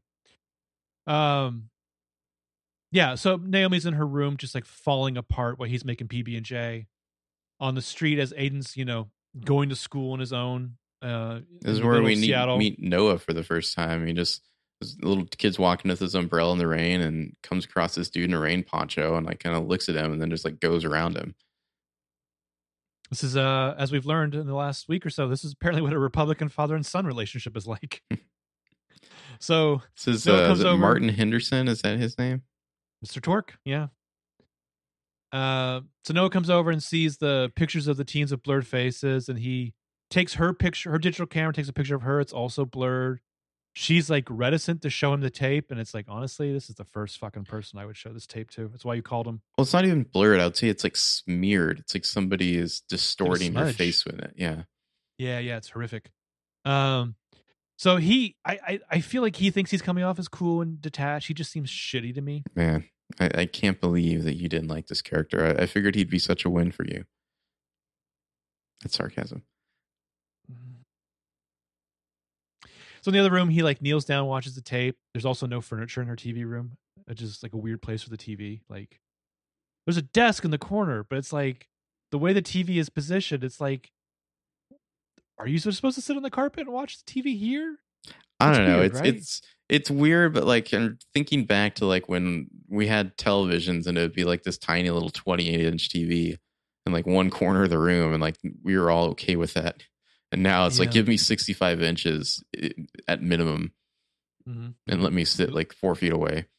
Yeah, you like it big. Mhm. Um, so she waits out on the balcony. This is that that scene we talked about that I love so much. Just her contemplating all this, and you just really feel the isolation, some loneliness, some dread. Um, just the modern life, man. It's fucking weird. And, So- and he's watched the video now. Yeah, And she did warn know- him. She's like, I'm not sure if you should watch this. And he's just like, oh, you know, whatever. Poppycock. Well, he's he's kind of eager to get out of there because he's in no mood to take her concerns seriously, and she's just like, "Listen, motherfucker, do I seem gullible and or easily rattled to you? Mhm. I want to find out who made this thing. I want you to find it out." So he leaves. She sees there's just one voicemail, which I was kind of surprised that this is that she deletes it. I would have thought she would have been. I I don't know. she just wouldn't, didn't even want to know. She's trying to put it out of her mind at this point. Um, I Yeah. mean, we can tell obviously that uh, it seems like these two were in a relationship at some point. Like there's there's a vibe there. We just don't know what exactly is going on yet. And yeah, because this dude, this dude has fuck boy written all over him, though, right? Oh, the hair, yeah. Classic fuckboy hair, Mhm. like kind of like laid back Prince Caspian do. Oh yeah. Um, it's kind of a relief though that you don't have to get a phone call for this to work, because otherwise that loophole would be a problem. You know what I mean? Like you're just you're like just- nowhere near a phone. Well, I guess Ah, if fuck you're you, Samara. if you're somewhere near a television, you're probably near a phone. I guess. Probably. I don't know. I mean, it, would- in Um, the era of smartphones, it'd be easy. Oh yeah, you watch it on your phone. hmm I don't. I didn't see the third one, the third American one. I presume you're watching it on YouTube. God, they just kept now. making those. There's uh well it's very confusing because there's the ring. They did a ring 2 in America. They did like a short film prequel, like something that you would now show in Fortnite in a modern context. They released that. It was called Rings. And then in 2017 they made a third movie called Rings. Whatever. Hmm. So at her job, she goes into the audio visual research room, starts making a copy of the tape, um, which is spoiler, how she saves her life. Mm, Uh, part, part of it, one. part part of, Part of it. Yeah. Yeah, so she sees the playback is all fucked up on on the tapes. She like there's like uh the, the, she the time the code fly. the time code is all messed up. Uh, The when she's control bouncing it. track, we'll hear it called. Mhm. Um, she like fingers the fly on the screen in one of the scenes. So then we get Friday day two. I have to say, as a as a film student of the late '90s, early 2000s, I love all the videotape tech here. Uh, just like Yeah. the mess up time code, the tracking that she's trying to mess with to see more of the video. It's all very old school. You would have loved if some uh, cute reporter came to you and was just like, "Hey, the time code's all fucked up," and you're like, as an expert, let me just say, yeah. I agree. So she shows him the Looks copy like of it's the tape. fucked up. And she's like, "Oh, let me suck your dick." Um, so she shows him the copy of the tape. We know it's a copy because it says "copy" on it. Um, sees the same fucked up numbers. Goes on a whole thing about the control track. You know, not having that. It's like, like tape being born without fingerprints. Okay. So this guy's some sort of photographer. He must be Well, doing well for himself because this is an awesome pad. It's like this massive loft that he's in. He he has got one of those big ass warehouse apartments like only artists Mhm. do in movies. Like uh Viggo in another Hitchcock remake. Julia uh, Roberts and Closer. Perfect Murder. Yeah, yeah, yeah. But like hers is a little smaller compared to this. Yeah, this is Uh, massive. This is like uh, thousands of square feet. Does he have one of these in big? Um, I think it, even that is smaller than this. It's similar, but yeah, this is huge. I mean, I guess you could say it's a whole studio or whatever, but he's got all his photography equipment. He's got his little studio, and I presume there's just like a bed somewhere in here. I mean, like his like quote unquote living room is like the size of your house. Mhm. Yeah. Um. So also, and he's got a descendant sticker on the inside of his cabinet or whatever. So he does something in the AV field. Like he's got, I don't know, professional VCRs or Mhm. whatever. So he starts going through some of the images. You know, he points out that the one that that's Anna Morgan, like you said, she turns away from the mirror. Like the camera is looking dead on at the mirror. You should be able to see the camera in the, the, the mirror. Then they're looking at the seaside image where the woman jumps off and they start like fucking with the tracking and they're trying to like move the frame over because there's more, you know, information on the sides. Um so there's a point here where she gets really nosy and she's like, you know, kind of controlling and wants to like start spreading the thing herself. He's just like, no, you can. And then I don't know. I guess this is like a chemistry thing. Like they've got some heat still. Yeah, I think it's also just kind of showing their dynamic where Yeah. she just wants to be in control. Yeah.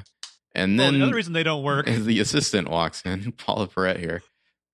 Um, and it's it's funny because it's like, oh, hey, this is my assistant. This is uh, this is Rachel, and it's like nothing's really established as the relationships of anyone here. But then his assistant kind of comes over and gives him a kiss on the cheek, and Naomi Watts is just like, uh huh, motherfucker. Yeah, yeah. Well, also at a certain point you realize that women communicate in codes that, that we don't understand, and they're both just like bitch, and the other one's like bitch. um, this assistant is the chick from NCIS who left because CBS is apparently a network full of abusers. Something to do with Mark Harmon's abusers? dog. Yeah, very weird story. Was that it? Yeah. I I assumed it was the same thing that got Eliza Dushku a fuck ton of money from uh the one dude. Um so the dude wants to show Naomi like the, the, the or wants to show it to to Beth, right? That's the assistant. Mhm. Wants to show her. Um and and uh Naomi's like, no, fuck this. And really she's like saving this woman's life. Yeah, really. So she Um, and and they have the little fight at the elevator. She's just like, you know, we could do the thing where you know you call me this and I call you that, but let's just skip all past that and I'm gonna take off. How about that? Yeah. Oh, also like he's just like, oh, you don't want her to see it, but you had no problem with me seeing it. And she's like, yes, I did, asshole. Yeah, did warn you. And he's he's got one of those old school elevators where you got to like open the thing and then pull down the other thing to get in it. Yeah, I mean, does this place cost like a hundred dollars or like ten thousand dollars a month? Yeah. Um, I mean, I don't know. Rewatching this in 2020, the the vibe that I get from Noah is that he does not care if his lovers come at all. Okay. Yeah. So Do you, do you ever building- worry that you're like projecting at all in some of these takes? I tend to worry about people Okay, orgasming. Don't you? sure. You should be. You should be worrying about it right now. Mhm.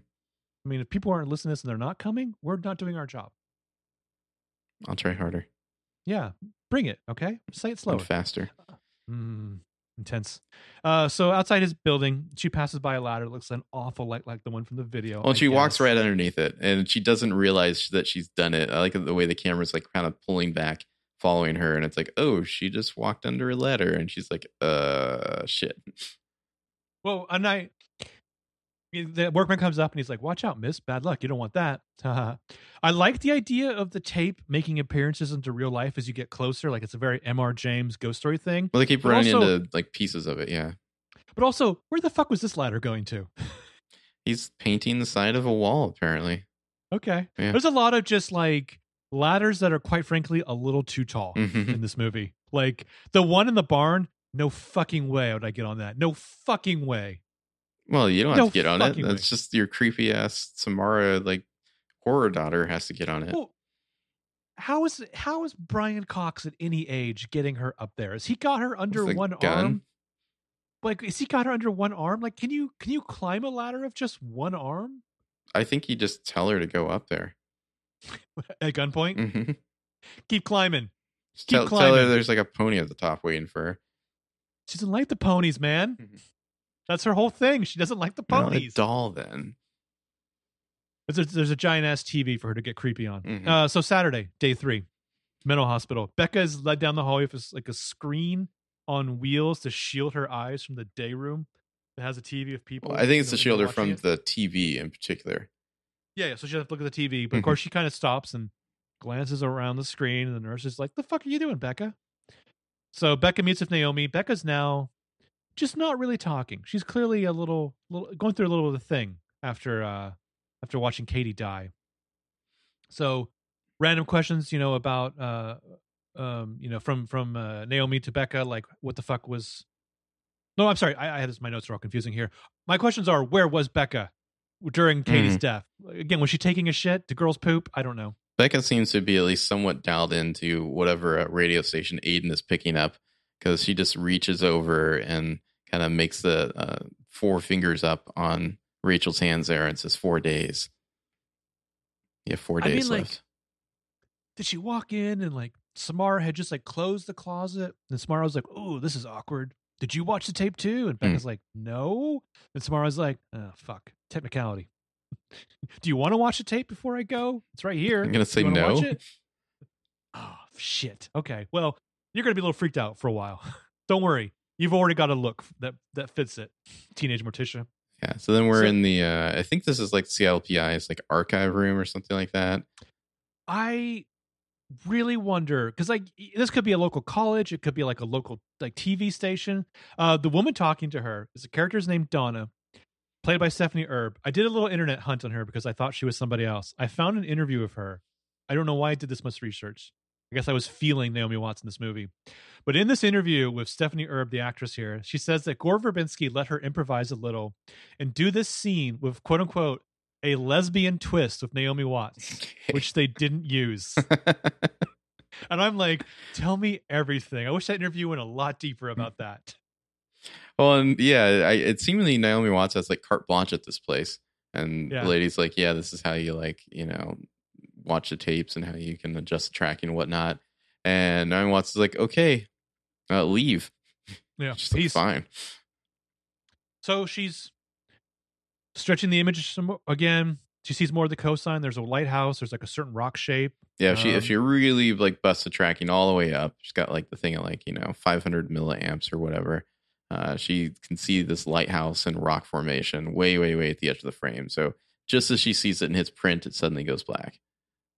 So as she like, re, you know rewinds or whatever, like the the she sees that fly again. She starts like fingering it. It like flies off the screen. It's real now. Well, it's it's creepy because she's like going back and forth with it, you know, like using like the jog wheel, like like go back and forth in video, watching this fly, and then all of a sudden the fly just sort of like it flaps its wings on its own. She's like, "What the fuck?" And she reaches out and can pick the fly right up off the screen, and then she gets a nosebleed. hmm Which I think during this time period or a little before this, if you ever watched the X Files, nosebleeds were always a sign of something bad. Mm-hmm. Uh, so Sunday, day four, we're in the library. The librarian's like, massive library too. yeah, this is not the main branch of the Seattle Library, though. I don't know when that was built. But they probably Um, could not get permission to film there. I'm guessing.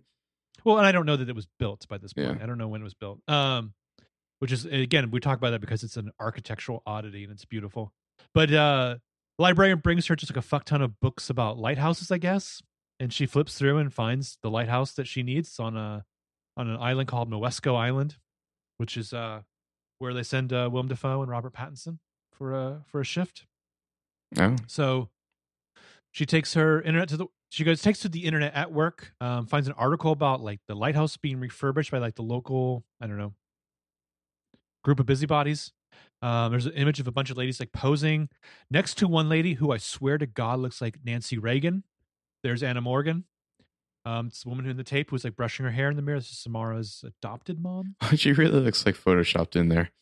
Yeah, yeah, it's it's kind of bad. Mhm. Um, so she starts like searching the internet, finds a lot of shit about Anna Morgan's horse shows, which sounds dirtier than it is.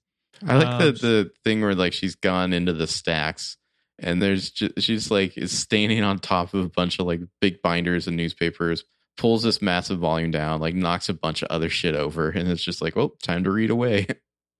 Well, yeah, I feel like OSHA would have a fuck ton of problems with this room. That's why I don't think the previous setting is uh their their shitty newspaper, which I'm sure is out of business. Because like, look how they're keeping their unorganized archives. Which like, wouldn't that just ruin all the paper? Like, those archives are useless. Anyway, so mysterious Real quick, horse uh, sickness- Seattle Central Library was construction started in 2002, so it was not completed yet.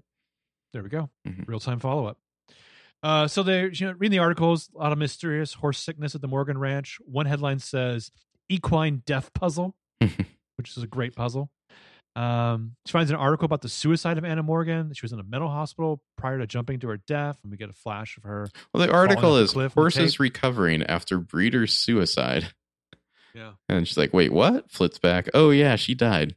She jumped to her death. I think the the thing about me seeing this on DVD and whatever conversation about this movie or the original, you know, that I knew, I know the movie is trying to paint it as Anna Morgan is potentially the creepy one. I've Mhm. never gotten that vibe. Really? Hmm, okay. Yeah. It- I mean, I'd say never the, twist worked well enough on me the first time I saw it. Because as she's seen, like, we see the words, like, may have jumped. Uh, and then we get the, the cut from the, the ring video where we see the woman falling, you know, over a cliff.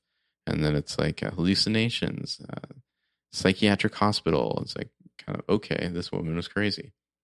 I wish I could have like felt that that was a twist. Um. Well, as she's writing, she suddenly looks down and sees that she's been scri- scribbling over Anna Morgan's face in the printout that she made, just like uh, Katie, her, Katie, her yeah. niece, had done. as if she's got long hair Mhm. draped over her face. Yeah. So, um, blah blah blah blah. Anna Morgan. This is Uh, where so- we get this thing where Noah goes to like the convenience store to buy some Oh, cigarettes, uh, and the lady at the counter is just like, "You're gonna die."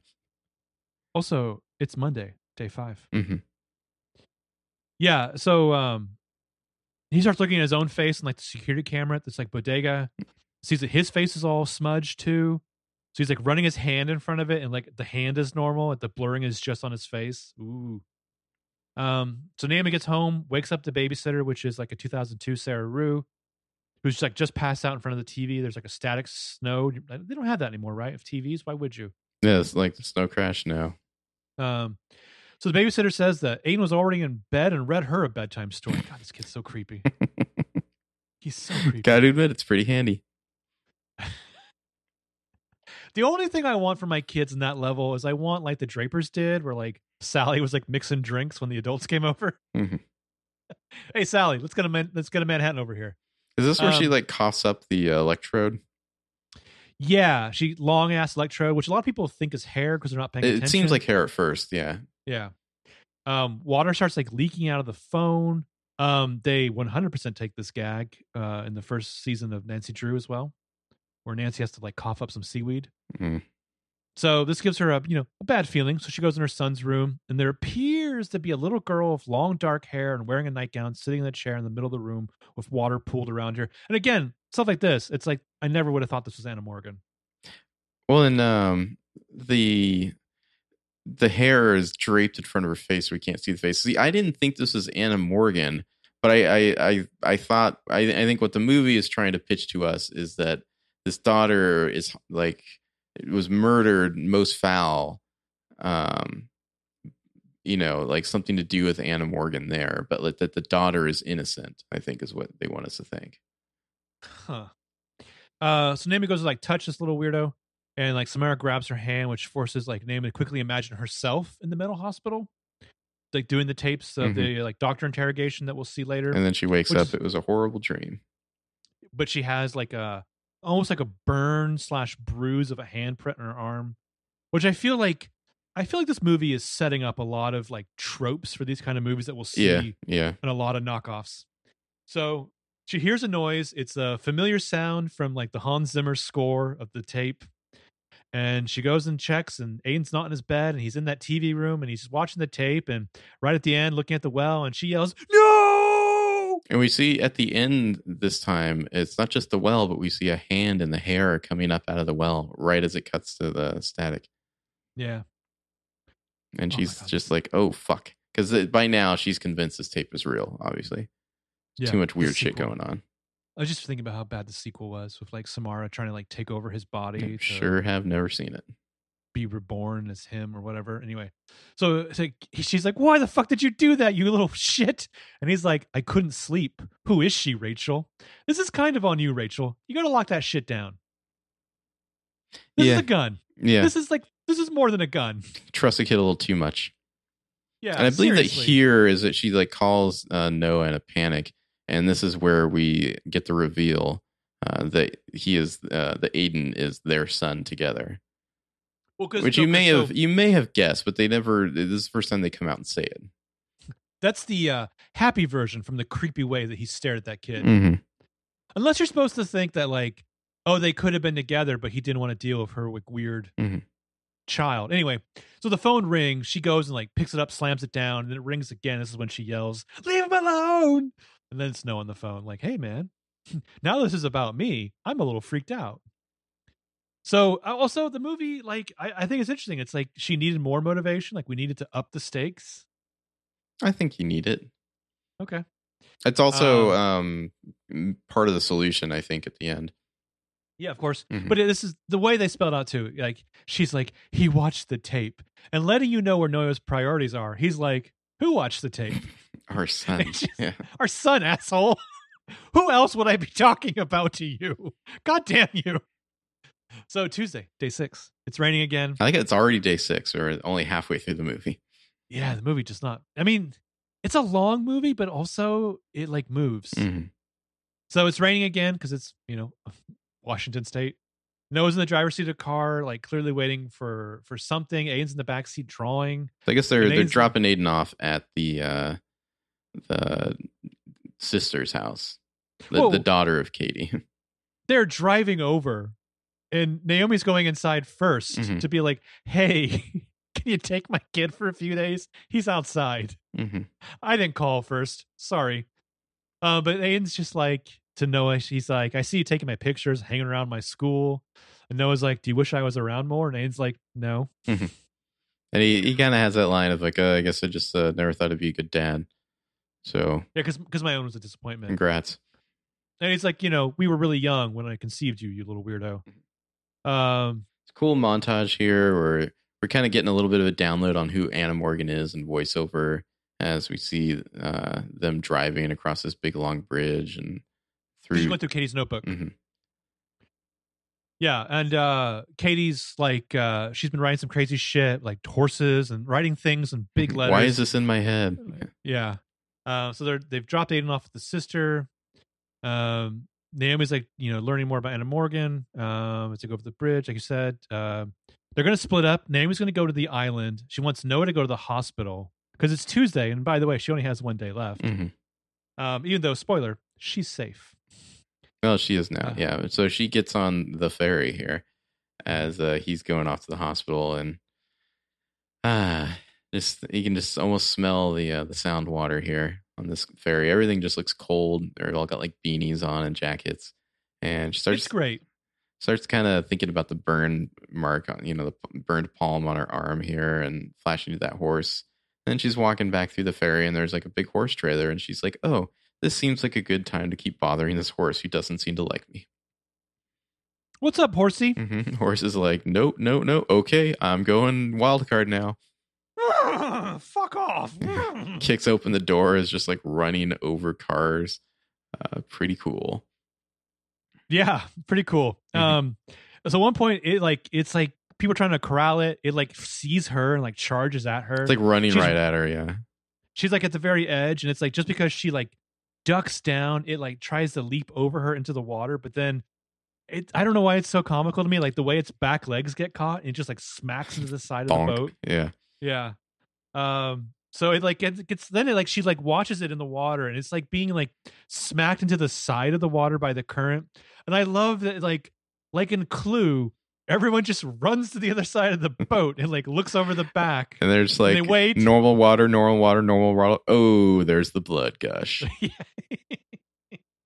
the owner of the horse right next to her. Yeah, the little Mhm. girl. Yeah. So meanwhile, uh, this scene, this scene is almost in my top moments. This would be my number ten at the mental hospital. Noah struts up to where a woman behind the counter is talking to an orderly. I don't know why the, this woman is listed as a grad student in the credits, Hmm. but he's like, I need to see the records for a patient named Anna Morgan. And this woman's like- affect is so great. She's like, "Oh, really, chuckle fuck? Why would I show those to you? She's like, oh, um, no. Why don't you turn around and go fuck yourself? Like literally, He's go like, fuck yourself." I've already seen them on the, you know, upstairs. I know where they are. And this dude, this other dude's like, no, you haven't. They're downstairs. And he's like, thanks, moron. Good one, Noah. hmm Good one. So then he Noah's like, like, not even trying to like do an investigation like like Rachel. She's just gonna break into the place. yeah. Well, it's like, what if her partner, like, what if uh, you know, Bernstein here was like had no chill and no Yeah. skills while Woodward's off doing his. you can thing. tell that Rachel is good at this sort of thing and like knows how to talk to people and you know kind of minorly socially engineer them to get the information she wants. Whereas Noah's just like, I'm just gonna break into the place. Yeah. Like my hair has usually gotten me into Mm-hmm. weirder scraps. So he like breaks into some side thing and goes down some stairs. Like this is all he needed. It's like He the finds- electrical closet or something. Yeah. He finds the right room because the Mike Pence fly is there on the door and he's just like, Are you in here, Anna? So um meanwhile, like Naomi's like getting a ride to the Morgan Horse Ranch, having hitched a ride there. Oh, we should Uh, mention um they don't know much about Samar at this point. They saw like one reference to a daughter, and they're like, "Wait, she had a daughter." Uh, so they don't know that the daughter's dead. I don't think at this point. Well, it was like 1978, so Mhm. she could be old, I guess. Anyway, so she's like knocking on the door. She's like standing on the porch, she's like this dilapidated American Gothic nightmare house. Um, goes around the side of the house, looks up. She sees the same window that in the tape. Uh, Richard Morgan's like looking out the window creepily. I think this this was Um, the shot when it's like coming over the coast to the lighthouse to the car driving, and it's like there's kind of these like low clouds that are kind of like obscuring it. Like it's just a really like if this wasn't CG, if this is all a real helicopter shot, it's pretty damn impressive. Yeah. like almost like it has to be CG. It's like it's so smooth in the way it happens. Yeah. Um, I mean the the CG in this movie is interesting because I feel like obviously like Amber Tamblyn in the closet that's CG, right? That's not like real makeup. Uh, it could be makeup. I don't know. I don't know. It looks The the, the shot zooming in on her, like in the the attack when she dies, there's definitely CG happening there. But yeah, I don't know. but I feel like the corpse effect is like it's it's like that weird like CG instead of makeup, which is the only thing that I think the original movie that people talk about came out four years earlier, and it's a lot of like obviously like practical. They don't have as much makeup Mhm. effects. That's the only kind of thing that really I think takes it down. Other than that, it's got Hiroyuki Sanada, which is great. So she goes around the stables, finds a man hammering into a fence. This is, of course, the incredible Brian Cox. He sees her and he's just like, "So you want to know about the horses, eh?" Brian Cox is in this movie for like four minutes. He's incredible in it. Um, Yeah. This is also where she sees like the the shutters and a window that's like the same as in the video that like a, a man was staring out of. Uh, that she'll later see is the same as in a drawing that Aiden made. So yeah, it's like the it's like the Bates house Mhm. shot. You know, when they, when Marion thinks even that, the house mom- is creepy because like the horse, it's like this really really long sloped um, uh, roof of the barn that goes like way high up. yeah, well, yeah, Mhm. Has to. Um, Brian Cox has never played a character who doesn't have a snappy comeback. Um, he doesn't know why people still care about the horses, and she's like, "Well, I heard you had to put so many of them down." He's like, "Most put themselves down." So like they broke through fences and they ran off into the water and they drowned themselves. You know, just good old fashioned crazy horse shit. she starts asking about uh, Anna Morgan and, and like your daughter. She sees the mirror uh, from the video Mhm. too, and then this is when he's just like, "Who are you really? What are you doing here?" And she's Because they're in the house now. yeah, and she's like, "So I've got this videotape," and he's he's got uh, one of those like um one of those like hooks for like working with like bales of hay hay in his hand. Mhm. You know, just like subtly threatening. She kind of glances down to see that he's still holding that, and she's like, "Uh." This is the weapon from the I Know What You Did Last Summer movies as well. Yeah, it's like um like for ice, I think, right? Or something like that. Sure. Like ice blocks. it's for for getting hooked on things. Yeah. Mhm. So he he asks where she got the tape, and she's like Shelter Mountain Inn, and he's like, "Well, I could connect a lot of dots for you right here, but I'm not gonna." Mhm. Instead, get Uh, the fuck out of my house. Yeah, how about you go fuck yourself? How about that? Well, well, he's just uh, like, oh, you fucking vultures, you press, you never leave it alone, you know. Oh, there's a great bit about uh, what is it like? Something like you like dig up people's pain and want the whole world to experience it. Like Mhm. hint, hint, hint. That's what Samara's going to do in a way. So when she So- when she goes outside, this is where she sees that the drawing that Aiden made for her earlier uh, has like the same features of the house uh, that she's at now. Like somehow he saw this place before she even got there. Isn't Samara in his dream though, or his his illustration? Yeah, and it's it, it's a little a little person, seemingly a little girl with the the scratches all over her face, like the hair hanging down in front. See, I never, I never got like a Mischa Barton and Sixth Sense vibe from this girl. I always got like she's the one. Hmm, okay. I mean, to me, the twist, if there is such a one, is that Anna Morgan does the pushing as opposed to Richard Morgan. Hmm. Anyway, in the mental hospital records room, Noah finds Anna's notes. He starts like going through them. His nose starts bleeding. Bum bum bum. I guess uh, real quick, I, I think it wasn't that I didn't. It was clear that like she was like the one haunting people, but I guess it it seemed like she was uh, a ghost that has become vengeful rather than like no, she was evil the whole time type of thing. Hmm. Twist is she was evil the whole time. Yeah, Tw- the twist is Anna Morgan had a point. Yeah. the twist is Sometimes you got to murder your daughter. The twist is Anna Morgan did half the job. hmm she just didn't finish the job. Um, so Noah finds something that looks like X-rays. Um, they're from like the kind of video session that, that was terminated at the father's request, according to the notes.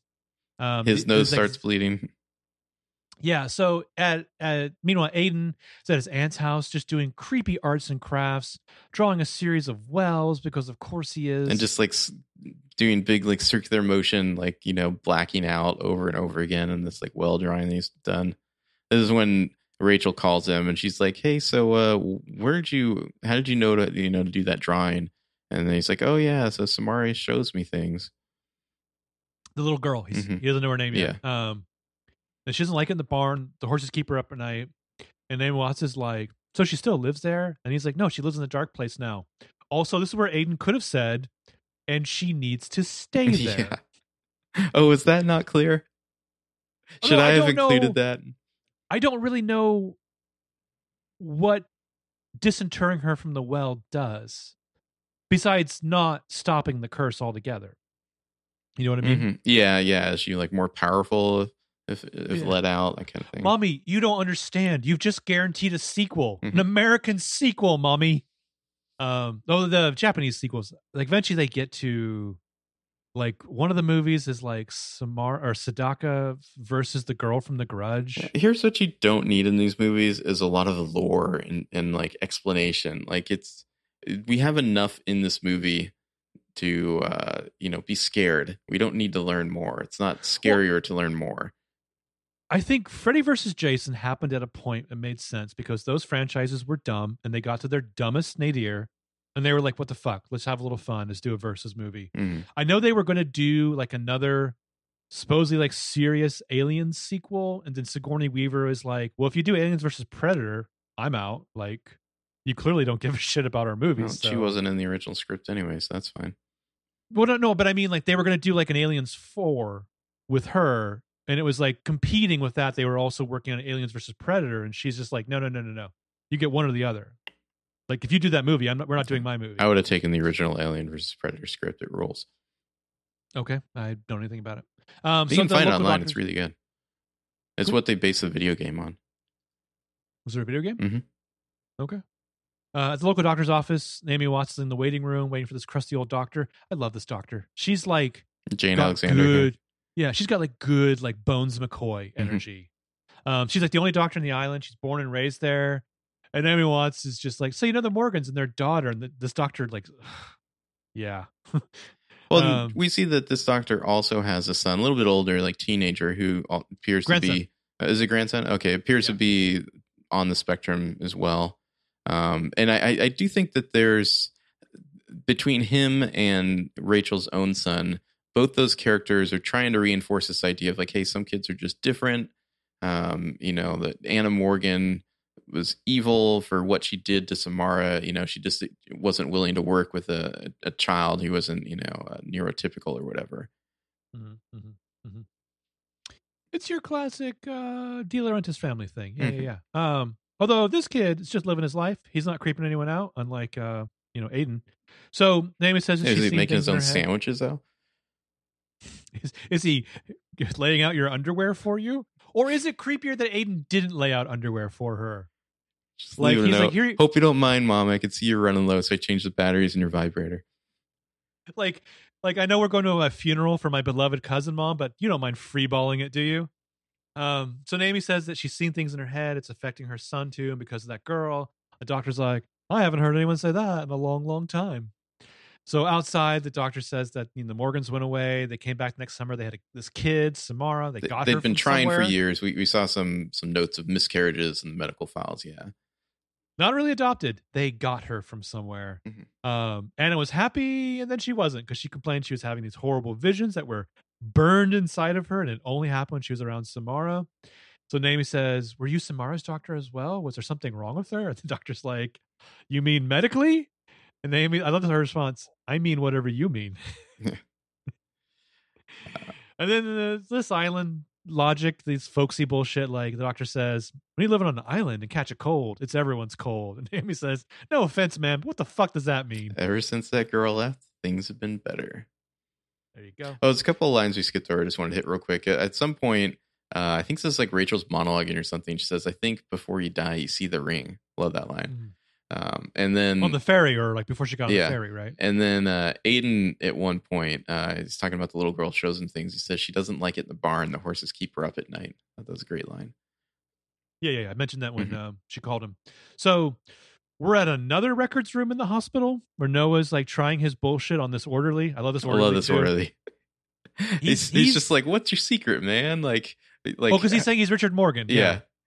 He's like, "Wow, you, you look so young. What's your secret?" And, he's, and Noah's just like, "Diet and exercise, man." He's just like, "I am not a fucking idiot." Yeah. Well, even though I'm going to let you watch Yeah. this person's tape, just don't don't try to take my tape or I'll murder you. Mhm. And, I mean, and don't treat me like a fucking moron. He's got some straight up, uh, you know, the guy we call Baking him a PLL. cake. exactly. Um, so like he's like looking at the, the they find the location of the case. It's empty. And Noah's like, "Wow, does it say the last person to watch it is?" And Norder's like, "Yeah, it was you." yeah, Richard Morgan. You ass. I want him. I want him to just like bop Noah in the face. just with the Uh, tape case, just bam. so Noah's on his cell phone trying to call Naomi as he takes the ferry to see her. Uh, he gets to the Morgan, or she returns to the Morgan form at night. This is this is a pure place out of nightmares. Just the lighthouse in the background. God, it's so good.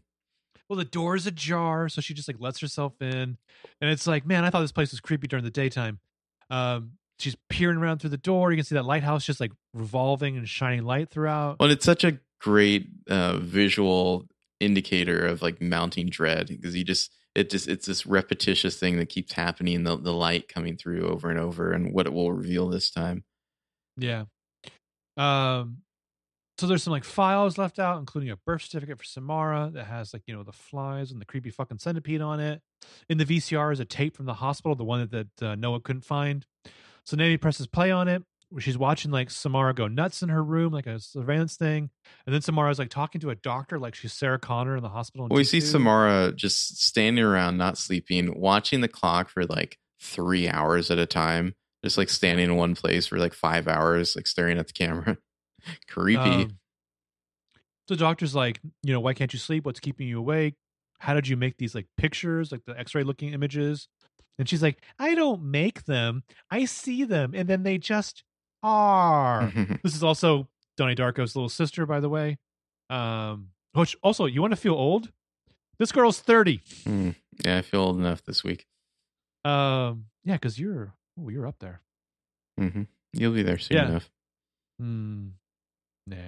So Samara loves her mommy, wants her. The doctor's like, but you don't want to hurt her anymore, do you? You don't want to hurt anyone, do you? And she's but like, I do. but I do, and I'm sorry because it won't stop. I don't know that this little girl is the right little girl for Samara. I don't know. But she seems fine to me. Okay, well, you can have her. Um.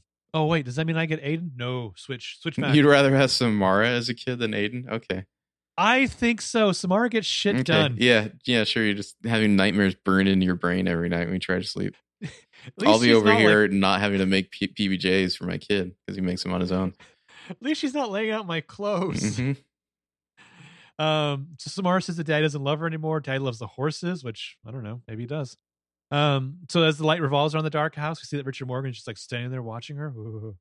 Daddy doesn't know.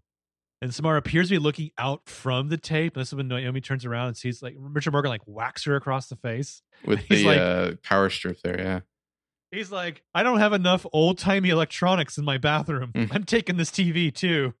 so she's just like, "What the fuck?" So she follows this guy in there, and she's like, "Did you murder her? Did you kill your daughter?" And he's like, and she like sees what he's doing in the bathroom. And there's just like a dozen or probably two dozen cables like snaking into this bathroom. He's got all this electrical equipment set up in there. There's an overflowing tub. She kind of tries to step inside and is like, "Whoa, there's a bunch of water in here. I'll back up." This is an orgy of old timey Mhm. electronics. I just love Like, that this he- is he- literally overkill. He puts like the horse bit in his mouth as he electrocutes himself. What a way to go out! Yeah, I mean he he he doesn't want to screw up. Mm-hmm. Uh, and he just like he's turns on the power strip. Kaboom! Well, and, and the funny thing too is he tells her beforehand, like, you know, he's mentioned that Samara would like show people these horrible visions and that she won't stop, which is proved by Naomi Watts coming to see him. hmm So he fries himself pretty good. Uh, Mhm. he's crispy. Um, so she's like screaming, backs in the hallway, exactly where she runs into Noah. A second person who was like, "Let me just let myself into this complete stranger's house on the dark, dark night." Um, yeah. So anyway, um, he like holds her. She eventually calms down. There's like almost a kiss there. He's kind of like very close to her. Noah is like kind of like caressing it's her framed cheek. like there's heat. yeah, Like he's got his dirty hands on her face. dirty. Yeah. Mm. Um, are his hands not dirty, bro? I can freeze frame it here. Yeah. They seem fine. okay, you're you're comfortable with a level of dirt, then I maybe not when I'm Mhm. caressing a person's face, which maybe you should project more. Um, so he looks in the bathroom, sees what's left of Richard Morgan. Um, Naomi hears Aiden's voice in her head. She doesn't like the barn. The horses keep her up at night, so she's like, "Let's go to the barn." And the barn is extra creepy. After they, uh, the electricity still works here. I was amazed. They turn on the lights, and it's like, okay, it's a barn. There's a bunch of hay, but there's this one spotlight shining down on this ladder that just goes up and up and up and up and up, like I don't know, thirty feet up to this Or little more, yeah. to this little room that's been built, like this loft room that's been built at the top of the barn in the back. It's like I don't know, maybe ten foot on a side. Uh, it's just just like this little hanging room up there that the ladder goes up to, and they climb up. And at first, like like Rachel's like happy, she's like, "Oh, Samara," and they go up there. No, it's empty, but it's like this is a tiny little girl's bedroom. There's like a rocking horse, a little tiny bed, and a TV, and a chair. Some of the stuff we have seen in either the video or Samara's drawings. Uh, it's super creepy, and the wall uh, appears to be bleeding, and the behind the wallpaper at the one side there. so they put their fingers in it. hmm They tear everything aside and discover it's just a bunch of wood paneling that's had like a tree burned into it. Uh, that same tree, the Japanese maple that we saw at Shelter Mountain. So here's my question: Was this a premonition that she was going to die? Well, I guess she the, clearly the question did is, this did before. well, did she? Do you think Richard Morgan did this? Well, we know that Samara, before and after she's killed, can put things in people's minds, and so, so uh, she could have done it from beyond the grave, I guess.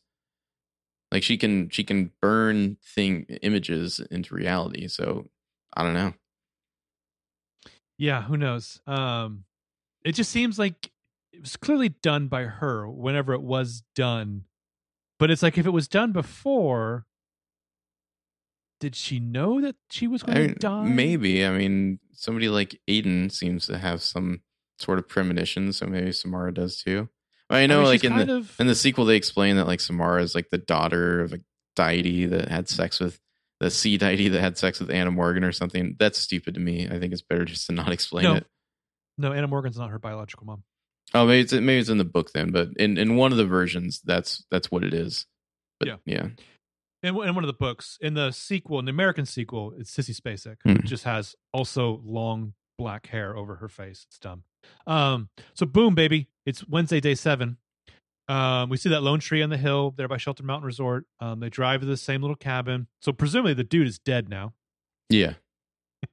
Is this your we card? don't we don't see them like going to get the key again though. We just we, we cut to inside and the the sun's coming through the the red leaves and the maple there, turning everything red as before. It's super creepy and Naomi Watts is like, yeah, this is you know the same time that I watched the video. the sun came through the leaves and lit them up like it was on fire. right Maybe I'm about to die. right when I watched the tape. That was a Mhm. week ago. I don't know why we took so long to get here, so we only have an hour left. Maybe if we had left Moesko Island the night before, I don't know. Maybe. Um, Might not have been able to, like the ferry. Yeah. Maybe she's like, I don't know why it's taken us 17 hours to get here, but well, here we are. So they're in cabin 12. Naomi thinks she no longer has time. She wants Noah to help Aiden to use the time he has left, which is another day. And he's like, Whoa, baby, baby, baby, baby. I'm not into fatalism, and I'm also not into impending responsibilities as a single dad, especially not a single dad to that kid. Fuck no. I hate PB and J. So he starts like kicking things around, like pulling out the phone cord, knocking over a vase of marbles, which spill everywhere. But all So the rolled to one place under the TV. Yeah, like like a lowest point. So they yank back the rug and see there's like water damage in the wood floor in the circle. This is fucking gross. There's no way you're sleeping here at night, even with the rug over it. Ugh. This I mean, if you didn't know. this would stink. But I mean, I feel like this whole cabin probably smells damp anyway, so you might not have known that there's rotting wood underneath uh, one section. But so they they go and get it like an axe from like the uh, like a like a break in case of fire thing, and cut through the floor and pull up uh, all the rotted wood, and there underneath is that well. It's been- the this cabin is built on top of the well. Oh shit! it's the, it's the same well that sent John Locke back in time when he would move the island, yo. hmm Say hello to my son. It's got a big stone kind of cap on it that they push away, and they're looking down in it, and it's just seemingly endless black down there. And as they're staring down with their flashlights, this is when the TV just starts to flicker. I like it. What do you think about the nails? The fingernails. No, no, no. The nails on the f- Oh, floorboards. It's kind of cool. I mean, it's it's a little um like Final Destination esque. You know, as we see that the water leaks out of the TV, and then as it hits the the nails and the floorboards, the nails just rise on their own. I, I'd say it's effective. It's creepy. It's weird. We don't know exactly what's happening. I kind of felt like watching it like you don't need that part. You could just say that like him smashing his way through the floorboards, you know, did enough structural damage that this thing would just cave in. I guess they wanted the the impending uh, you yeah, know, yeah. action coming rather than just like a surprise. Like we know something bad is coming soon because you know we see all the the water and the the nails and whatnot. So they they drop like something down there to like see how how far down it goes. I don't think they ever hear it drop, do they? No, they're just like waiting. Like, uh, okay, Yeah. So uh, eventually the, the TV rolls down these like smashed floorboards and just comes right down into the thing with them and just bonks Naomi right in the face and knocks her down in the well. We got an interesting shot with like Noah hanging over her, screaming out, Rachel! I mean, this is basically like this is Peter Parker having just dropped Gwen Stacy. hmm Well, she really So- just like takes a header straight down there too. Oh, she's dead. Realistically, she's dead. Probably. She did not so. Yeah. Because also, if she can stand in the water at the bottom, she is dead. She would go straight in that thing and just melt her head in. um, so she wakes up in the water at the bottom of the well, which has got to be the most disgusting thing ever. I think I'd rather stand in a toilet. Um, It's it's And- the water appears to be somewhat clean, I guess, but yeah, except for the corpse. But yeah, except for yeah, the corpse. Yeah, yeah. um, and it's uh, it's wet, and she's wet, and uh, how do I put this? I don't know if anyone's ever seen Twenty One Grams, but if you have, then you know that Naomi, Naomi's nipples are an unstoppable fucking force when they want to be. okay. They can burst through anything, like this shirt. They want to come out. Um, so she looks around. She finds like a human nail embedded, embedded in the rock. a fingernail. uh, yeah, it's yeah. Uh, and then she sees like these scratch marks. You know, kind of four scratch marks on a row. Oh, like somebody was clawing at the walls of this well. Ugh. They were stuck down here. And uh, let's see. I think we get this is where we get the flashback, right? Yeah, yeah. Up above, we see like the uh, Noah's gone to like get something, and and then the the capstone is closing on its own up above. It's super creepy. Well, also Noah goes to get the uh, like fire hose to throw down, Mhm. and it's only so long So he gets So he, he, got like- yanked back as he's carrying it. Yeah, because he's a fucking Three Stooges fuck boy. Um, and uh, he sees the sun going down behind the maple tree. He knows he's like running out of time there. Um, and then this is where Chief down at the bottom, she's running her hand through the water, and it comes up with a bunch of black hair, like seaweed. And then a, a hand reaches out and grabs her, and she's just like, "Ah, fuck!" also, also, this is only the third time the sun appears in this movie too. Mhm. Um, so we see Samara in this flashback standing over the well. There's no cabins there. It's like a simpler time. There's like horses running around in the distance. This is a tremendous crane shot here because it starts up a good hundred feet in the air. like, and then it goes all the way down, perfectly framed next to her to, to see the horses and the uh, the tree in the background, and then Anna Morgan stepping into frame. Yeah, and she's like, Isn't it beautiful here, Samara? I know that things will get better. And then she just puts a bag over Samara's head, holds it there until she passes out, and pushes her down into the well. You know what? You got to do what you got to do. Oh, the cold blooded last line. All I ever wanted was you. hmm And then you turned out to suck. Yeah. Um, so she wakes up. Um, We, she looks over and we, we we get the visual of uh, the stone cap closing in the daytime zone. It looks like a ring. You know, that's the imagery you've been seeing of the ring this whole time. Although even the, apparently the original book is not a reference to a ring at all. It's more about like cycles. Yeah, because um, Sadako is not even really technically the villain in the thing. She's kind of a catalyst for like a literal virus. Yeah. Um, I mean, in context, it's interesting. The third book is fucking wild as they get into like simulated realities, and it's much more science fictiony. It's uh, it's like the Thirteenth Floor meets uh, what is that movie that Thirteenth Floor is a remake of? World on World on a Wire. Anyway, Yeah. I mean, this is what they mean when they say before you die, you see the ring. Um, so Naomi wakes up in the final flashback, looks down her arm, the hand burn fades, and she's like, she was still alive. So she feels around the water, eventually finds Samara's dead body as it like floats to the surface, and she like caresses the little girl's face. Samara looks hair out of the way. like um like she's just died. Like she looks like a perfectly normal girl, and she's caressing her, and then like the body just kind of disintegrates all at once. yeah. Yikes! Is there something like this in Last Crusade with the knight? Um, well, it's not the night. earlier- It's uh the the catacombs? no, no. I mean the the main bad guy kind of disintegrates all at once. Like he ages super fast. Oh, I was trying to think. I feel like I've seen this in a movie before where there's something where like it's perfectly preserved as long as I, I think I know what you're talking about. It wasn't any Indiana Jones movie though. Okay. Um, I can't think of what that was though. Mhm. So Noah's like screaming down to her, like the sun is set, it's past time. She's just cradling this gross moldering corpse. Yeah, yeah. And she's like, somehow you're less creepy than my own flesh and blood son. Hmm. Weird. So later, this place is a crime scene. There's cops. Naomi's got her like victim and shock blank shock blanket on. Noah comes over and he's like, "Oh, they're gonna bury her next week." And she's like, "She wanted that child more than anything in the world. How could she have done that?" And Naomi says that Samara just wanted to be heard, and sometimes kids just don't cry or just draw pictures. It's like she's really trying to like view this for the context of how she's been like letting herself off the hook with her own son in a way. Mm-hmm. Well, and we're it's kind of a, a fake out here because we're kind of made to believe that the the seven days uh, doom coming for Rachel was getting pushed into that well, but because she she found Samara's body and is like you know getting her out of there, kind of putting her at peace. That's going to break the cycle or something, you know, like it's over now. She didn't die. Well, just to clarify what you said, he asked, "How long can you Mm-hmm. survive in a well?" And she says, seven days. You can survive for seven days." So, So basically, it's like it's like she really psychically imprinted her whole fucking thing. Mhm. So this feels like it's the end, but no, no, there's 20 minutes left. Mhm. so meanwhile, at Naomi's sister's house, Aiden's like sleeping on the floor, like he just fell off something. I'd feel a little concerned if I came into a house and my kid is just like sprawled on the floor like that. Seriously, and they're just like, yeah, we'll just pick him up, take him home. This Mhm. is not the weirdest thing he's done. So in the back seat, Aiden opens his eyes and he sees his parents together in the front seat in the car, and they're holding hands. It's kind of a cool shot the way Mhm. they get it in there. Yeah, the POV. So they get Aiden down in bed at home, and Noah leaves, and he's like, "Hey, call me sometime, unless you're running a movie, huh? Huh?" Um, he leaves, and so she takes what you know. I hope will be the first of fifty showers. I'm impressed with the restraint of this movie. Like he gives her like a little kiss on the forehead. Noah does, but they never had the big, big Hollywood kiss. Which I guess it's because they're going to kill him off. So they, it's like they're they're holding back on that, so the audience doesn't feel bad at the end.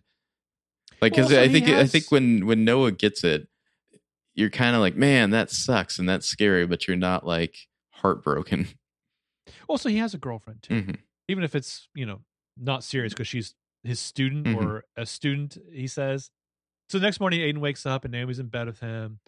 And it's like, what time is it? And she's like, it's either really late or really early, depending on how you look at it. He's like, don't you have to be at work? And she's like, the paper folded a week ago. Mhm. We're fine. There's a thing called the So- internet happening. Craigslist. apparently I searched the internet at work and that was the last straw. Mhm. So he asks if Samara's still in the dark place, and she's like, No, honey, I set her free. And he's like, What the fuck, mom? You're not supposed to do that. You're supposed to help her. And then uh, cut to Noah here. He's in his massive loft studio, uh, picks up the coffee mug, and it leaves a little ring of Oh. condensation. Did you see the the you've read about the Chris Cooper thing? Yeah, there's this whole like kind of like bookend scenes they filmed with Chris Cooper as some like paroled uh like, Like rapist and murderer. Who like Yeah. wanted a story on him done uh by Naomi Watts and Naomi Watts is like no I don't trust you I don't think you're reformed or whatever and so that was like the first scene of the movie and then the last scene of the movie would be her giving him the tape as kind Yeah. of poetic justice. Yeah, I kind of like this ending better. Oh, it's way better. Yeah. Um, so all all the TV cuts they made were the right cuts, I think. Yeah. His TV turns on Noah's TV and it's like, oh shit, here we go. Rewatching this, I was fucking cheering. Um, so the TV is like just static and he goes over and of course he turns it off because he's confused. It starts up again. We see the well from the end of the tape. The phone starts ringing. It's Naomi calling from her place trying to stop, you know, Aiden's bloody nose. It was also um before we left the Aiden stuff, he was just like, Don't you understand, Rachel? She never sleeps. And like his nose started bleeding. and, Mhm. like So he's it's, got one of still the- going. Yeah. he's got one of the handprints on his arm. Mhm. Um, so uh Noah ignores the call, comes closer to the TV, and then oh shit, she starts climbing out of that well. The screen is like vibrating and shit. It's just so fucking terrifying. Seeing somehow her hair comes out first, and then Yeah. she's climbing out of the well and slowly walking towards the the camera, you know, towards the TV itself, and then climbing out of the TV. Uh, intercut with uh, Rachel driving like a complete maniac through downtown Yeah. Seattle here, just like weaving in and out of traffic, going the other way on the road. She's killed four people in Mhm. this this thing, or they caused four Just accidents. the shot of Samara's arm coming out of the TV is just fucking haunting. also, her arms and legs again are jacked as if she's like a stunt person or a body double. Or I guess I just did not notice that at all. I guess if you have to make that climb so many times out of Mhm. that well to kill people, maybe you'd have a pretty good definition. So she's kind of like off color, like she's flickering black and white, like she's like TV tone. Um, he's like crashing into things, cutting himself. She's just like slowly walking towards him. She lifts her head. She's got like zombie face. Uh, there's a quick succession of flashes of images from the tape.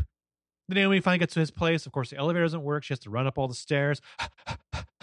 She's like dialing him on the cell phone. And when she gets in, I like this kind of thing where like you can hear his phone ringing. He's got no Yeah. answer machine, and she's like holding the cell phone still. you see the the shelf knocked over, all the broken glass from I don't know, Water. the bloody handprints and footprints from where he was cutting himself, and then uh, seemingly he's just chilling in a, a chair over there in front of the TV with water pooled all around him.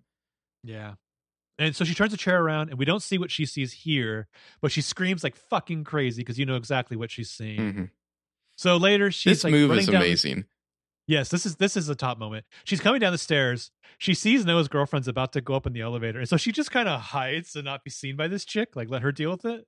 I She's, love it. It's like I could warn you about what you're going to find up there, but no. I was almost like waiting for them to like wait and just hear the scream. You know? Yeah, yeah, yeah, yeah. But it's like it's clearly like a fuck you, Beth. Kiss him on the cheek when I'm over.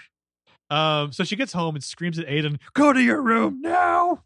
And she she finds the the tape and she smashes it and throws it in the fire and she's like, why why didn't it work? Why am I alive? You know what what did I do that Noah didn't? And then she looks back and uh, sees the copy of the tape. This is the one that Aiden watched uh, earlier. She like ripped it out and threw it under the couch and it's still there. And and now she's kind of considering what kind of a creepy person Samara is and like oh she wanted to share what happened to her. You know she she wants her her creepiness to be shared with the world, and so she, uh, I live because I made a copy, basically. Mhm. And then we then get the the brief cuts of not only uh, Katie in the closet all fucked up, but also Noah with his face all fucked up. Mhm. Delightful. He has like no nose in it. It's like his nose is missing. Yeah. So at Naomi's job, she's like guiding Aiden to make a copy. They're watching it again, so I guess you can't get reinfected. I guess not. No. You have like uh, Yeah. like ring antibodies. Mhm. Yeah, ring ring immunity. Um, so she's like, "Don't worry, you're going to be okay." And she, he's like, "What about the person we showed to? What happens to them?" And and she's like, "Fuck them." Well, she kind of almost looks at the camera like it's very much because it, it like w- after you know she says that and then the last lines there we get like the kind of quick frames of the ring you know we see the well and then static and then the movie ends and it's like Mhm. oh or have we now watched the, the the forbidden tape you know it's like we will die unless we show this to someone else that it's a little gimmicky but i like it i, I like the it's almost a, a fourth wall break at the end there Yeah, yeah. Um, again, the sequel just fucking sucks. The only thing that was worthwhile in it is that in the opening features Emily VanCamp and Ryan Merriman. I just don't think you need a sequel to this. Like this is it's it's like it stands on its own. I haven't seen it, but it's it sounds like a little bit similar to like It Follows. Like you don't need a sequel to It Follows. Are you just getting off on sending me fucked up images from this movie? Yes. I sent you the horse. That was uh that was a present for you. Cuz you like the horse. Thank you. Is that what You're you welcome. Yes. Okay, now you, Mm. now you can shoot. Mhm. Okay. Um I can zip back up now. hey, video's not on. I just want to know where this guy's webcam is. You know what I'm saying? Which one? Which webcam? Uh Zoom Dick Bro. Oh yeah. Well, 'Cause, I like- didn't I didn't read the actual story. It's like a call ended, and then the call. He didn't As- realize the call. As. I understand actually it, he- jacking it. As I understand it, uh, he started cranking the hog. He like Okay. he thought he was off camera, and I assume it was like, well, time to like you know pull up some porn or whatever and start cranking away. And they could they could fully see what he was doing. So like, I I don't know where his webcam is if he had it like positioned in a weird spot or something. I I don't want to get into the things that we don't need to talk about, but Mhm. like the question, I guess, is: Is he still sitting like ass in the chair, Like, jacking did it, he stand like, up maybe to Yeah, jack did he it? stand? Yeah, because I mean, Maybe that would be it. Yeah, but I mean, what are you doing, bro? You're trying to like splatter onto like the screen. yeah. I don't know. Well, I was going to clean the screen anyway, so I mean, in general, I feel like if your your field of view of your webcam is that wide that they can like see your crotch even with your pants on, that's a little weird. yeah, yeah. Well, it's like, why? What? Why? Mm-hmm. Why? Or just like Well- way back, like you you know rolled your chair back three feet or something like that. I mean, I've done probably like 80 Zoom calls of some fashion in the last eight months. Mhm. I have never, maybe I'm calling the wrong people, but I have never You're been not like, cranking your hog on a Zoom call. I, I gotta masturbate so goddamn hard. I wish this Mhm. meeting would end. I mean, also, yeah, it's, it's, this is workplace sexual harassment all the same. Mhm. This is Louis C.K. bullshit. Come on.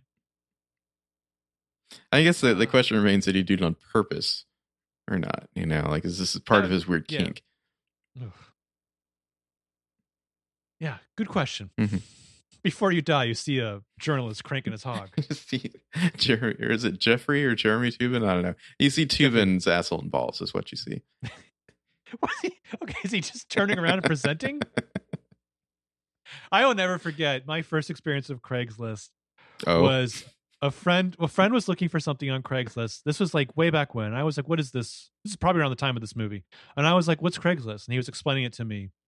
And he's like looking for I don't remember what he was looking to buy. It wasn't like looking for an apartment. He was looking to, to buy something. And then he just like sends me a link, and I was like, "Oh, what's this?" And it's just an, a listing from an old guy who just put a post on Craigslist because he wanted everyone to know how clean his asshole was. Mm. And I'm reading the text, and I had this moment where I was like, "There's clearly a picture if I scroll down. I know it's going to be horrible. Mhm. Am I that curious? Mhm. Because I mean, there's those internet sometimes things. that got are to leave those links blue. There's some of those internet things that people are curious enough about, like the people who watch the beheading videos from the Iraq War. Yeah, you know I, I'm talking I don't about. traffic and stuff. yeah, I'm not into that. Um, there's the people who had to watch Two Girls One Cup. Don't watch that either. Yeah, so Don't watch. I don't watch Snuff. I don't watch Two Girls One Cup. I don't watch that Friday video, whatever that was. You know, I just stay away from all that. the music video with Mhm. Rebecca Black. Mm-hmm. Oh yeah, I, I abstained died. from that piece of culture. Well, because if you watched it, you get a phone call telling you you're gonna you're Mhm. gonna die, and Then you see days. Toobin's asshole and balls. which is a ring. All right. Um, there is a deleted scene uh, that was on like the DVD where like they go to a blockbuster and put the tape in one of the cases. Oh, that's that's diabolical. Yeah. Any I complaints mean, about this movie aside the- from Noah? the Chris Cooper thing makes sense. I just don't need that spelled out in my movie. You know I, I mean? just think it's it's more fun to wink at the audience at the end. I feel like than be like, it's okay. There's a an acceptable person for her to kill. Yeah. The other thing that's weird about the the sequels in Jap- in Japan is that some of the sequels are like the the adaptation of the book, like the second book, Spiral, and then like that wasn't very popularly received. So then they did like just a whole other like Ring Two series. Like, I don't know if you ever read that book Hatchet by Gary Paulsen. There's a bunch of like alternative sequels that go in different directions. Like, if Hmm. you don't like that sequel, here's another one. Anyway, complaints. Um, I I don't know. I mean, part of me is curious about the exploration for why Aiden's a conduit between Samara. I don't know if I actually need it, if it's a real complaint. Um, it doesn't seem like Samara really has a lot of trouble getting her message across, so I don't know if you need Aiden. I don't know if it's that's like a Japanese thing that just it was in the movie, so they translated it into the remake. Um, I don't know why you're not supposed to help her. I don't know what that really does, other than just not stopping the curse. Um, because Noah just dies because he didn't make a copy of the tape and show it to someone, right? Mm-hmm. That's that's all I got. Didn't share her her terror. Did you ever do chain letters as a kid? No. Okay. Uh, make one change. I had no complaints. Um, it's very weird. Like, I would clean up a little bit of the mythology a little bit, like how the Morgan horse farm or the Morgans are related to the land where the lodge is. Also, I'm a bit contradictory in that there's times where I want the movie to slow down and be slightly more atmospheric, but also I want them to shave 10 minutes off the movie. so I don't know, just kind of vague complaints, vague changes. Yeah, the only thing I could think of was um maybe do the blockbuster scene as like a post credit scene or something. Just a little thing at the end. Do you remember the the like fake trailers for the I Know What You Did Last Summer movies? Uh, Fake trailers? Yeah, they would do like the fake scenes. Th- Those Or, like, were the- real trailers. They were just scenes they're that were not in the movie. Right, right, right. But whatever. Hmm. Like that's what the blockbuster thing sounds like to me. Hmm, You know what I mean? Like like it could be a trailer for like the big or the part of the first part of this the trailer for the sequel that won't be in the movie because they have stupider things to put in that movie. Right. Um, rankings. Uh, I have ten. I have eleven. Wow. Okay. Wonder who you Uh, added 11. that I did not. Number eleven. I have Aiden. Wow. Wow. Okay. Interesting. I think we're both Uh. learning a lot about ourselves and each other. At number 10, I have Beth the assistant. Just Mm. tough break for Beth having to find the body. Could have been warned away, but no. I don't have Beth, but yeah, uh, poor Beth. Uh, at ten, I have Samara. Interesting. I, I'm curious about kind of your your methodology for these rankings. Like what what makes someone higher or lower for you? You know, I think if you're really looking at it to like find a system, Mhm. I would uh I would maybe not look at it that hard. Hmm, okay. I mean, is it just like a gut feeling? Just like That's I. what it is. It's it's just it's just me. It's, it's intuitive, baby. Mm-hmm. I'm just turning on the Zoom call and closing my eyes and reaching down. All right. Number nine, I have Becca, Katie's friend. Number nine, I have Noah. Wow, he made it all the way to nine. I'm impressed. Yeah, yeah. At number eight, I have Anna Morgan. Uh, I would have ranked her higher because she had the right idea, but she didn't finish the job. oh, I totally forgot Anna Morgan. I'm sorry. Mhm. And I'm, Who do you because, have? because at number 8 i I've got little baby Adam Brody. Oh, I do not have Adam Brody on here. This is like one year before the OC. I don't think he's probably been on Gilmore Girls at this point. And then he's just like, "What's up? I've got one of those like CW esque star careers. I'm booking a bit part in this horror movie, which would be a huge box office success."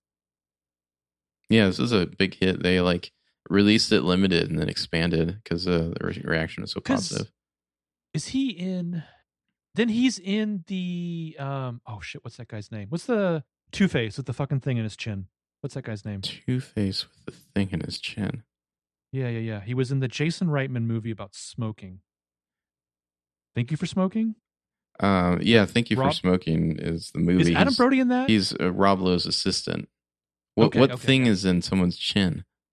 Uh, Talking about his Aaron dimple? Aaron Eckhart. Mm-hmm. Yeah, yeah, yeah. Okay. I thought you were talking about like some sort of like uh, piercing or something. Can you pierce your chin? Kind of, prob- yeah. But you can pierce anything if Mm-hmm. If you're committed. enough. Like Abraham Lincoln said, anything is a dildo if you're brave enough.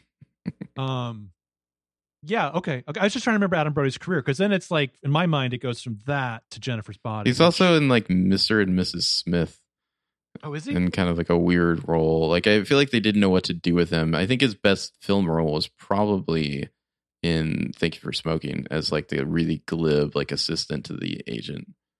I don't really remember him in that movie. I've um I've only ever seen bits of Mr. and Mrs. Smith in like waiting rooms. Um I think his best movie role is probably Jennifer's Body.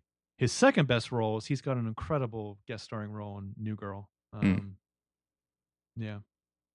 It's weird that Seth Cohen married I forgot her name. Leighton Meester. hmm I forgot the character's name. Anyway, that's my 8. What's your 8? My eight was Anna Morgan. My seven is Dr. Grasnik, played by Jane Alexander. Mm, mm. My 7 is Katie, played by Amber Tamblyn. Yeah, she's my number six. She's a good uh good opening movie kill for sure. Mm-hmm. Uh, my number six is the Horsies. I do not have the horse on this. But that was a hell of a funny header the horse does. I think it's just something about the comedy mixed with the horror really stands out to me. Can I do a joke that's both terrible and shows how old I am? Sure. Mr. Dead. Oh, you mean like Mr. Ed? Okay. yeah, that's an. I had to do some some calculations to figure that one out. You're like, let me go way back in fucking time. I, I made a two Darren's joke earlier on Twitter, so I'm a hundred. Mhm. Uh, number five, your boy Noah. Really, mm-hmm. really at five. Yeah, Okay. And he, he provided some useful information, and he had a cool death scene. Because we Okay. we kind of wanted to see what happened, so like it had to happen to somebody, you know. Yeah, I mean, I, I want him to die. That's for Mhm. realsies. Uh, my number five is, you know, again, this is bullshit. It's a tie between the two orderlies that Noah tries to get one over on. The Mhm. guy in the hospital library, the "What's your secret, man?" and the woman who is in char- who he tries to get the medical records from, who, according to IMDb, is an actress named Lindsay Stoddard. I don't know why they credit her as grad student. Yeah, She's I clearly a hospital employee, but whatever. I just love her. Really chuckle fuck. Mhm. Why don't I just give you these fucking records? Get the fuck out of here. Sorry, go go on. Number four, I have Richard Morgan, Brian Cox, throwing 110 miles an hour in his short time on screen. For sure. Uh, number four, I have Becca because I'm buying whatever she's selling. Wow. Okay. Pretty high for Becca. Number Mhm. three, I have your other boy, your little man, Aiden, Oh, the son, the son you- you never had. I'm surprised you're not texting me pictures of Aiden throughout this. Just his life. I wasn't. I, I expected you to hate mannequin. Noah. I wasn't expecting you to be so weirded out by Aiden. You're not weirded out by Aiden. I just don't get this. Is this an affect? Is this a bitch? Are you legitimately like, yeah, if I have to have kids, that's the kid I it want? It just seems like all things considered, he's pretty low maintenance. Which I feel like makes her seem like an even worse mom. Hmm. You understand, man? I just came from a family interaction where one of my nephews was just like raising and lowering this like shade screen for like Mhm. just constantly, just up and down, up and down. It's like, why are you doing that? Can't you just fucking chill out? And this kid is chill. He would never do that. How old was this kid? This nephew? Uh, I don't know, like somewhere between 10 and 14. Ooh, that's that's too old. Mhm. Okay, and number three, I've got Brian Cox and Richard Morgan.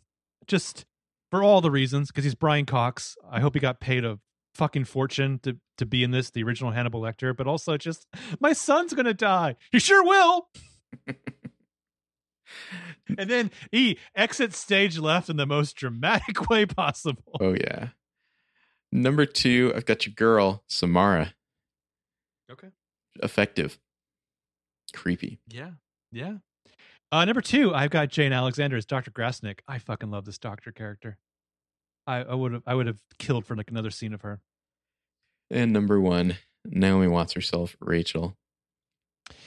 Uh, not her breakout role, but definitely like the role that was like, yeah, we want more of her. I like Naomi Watts. I really like her. Her career's been a weird one. I feel like she had to have like lost a lot of roles to like some combination of like Nicole Kidman and ScarJo. Like I feel like she's kind of like in between the two of them, but like it was probably like not the first one that gets called uh, for for the big roles. Someday I really want to talk to somebody about ScarJo's film career because it's fascinating. It's fucking bananas. Um, but yeah, I and Naomi Watts has taken a lot of like shittier roles later. Later, like And she like takes like roles weird movies like The Impossible or Diana or or Divergent.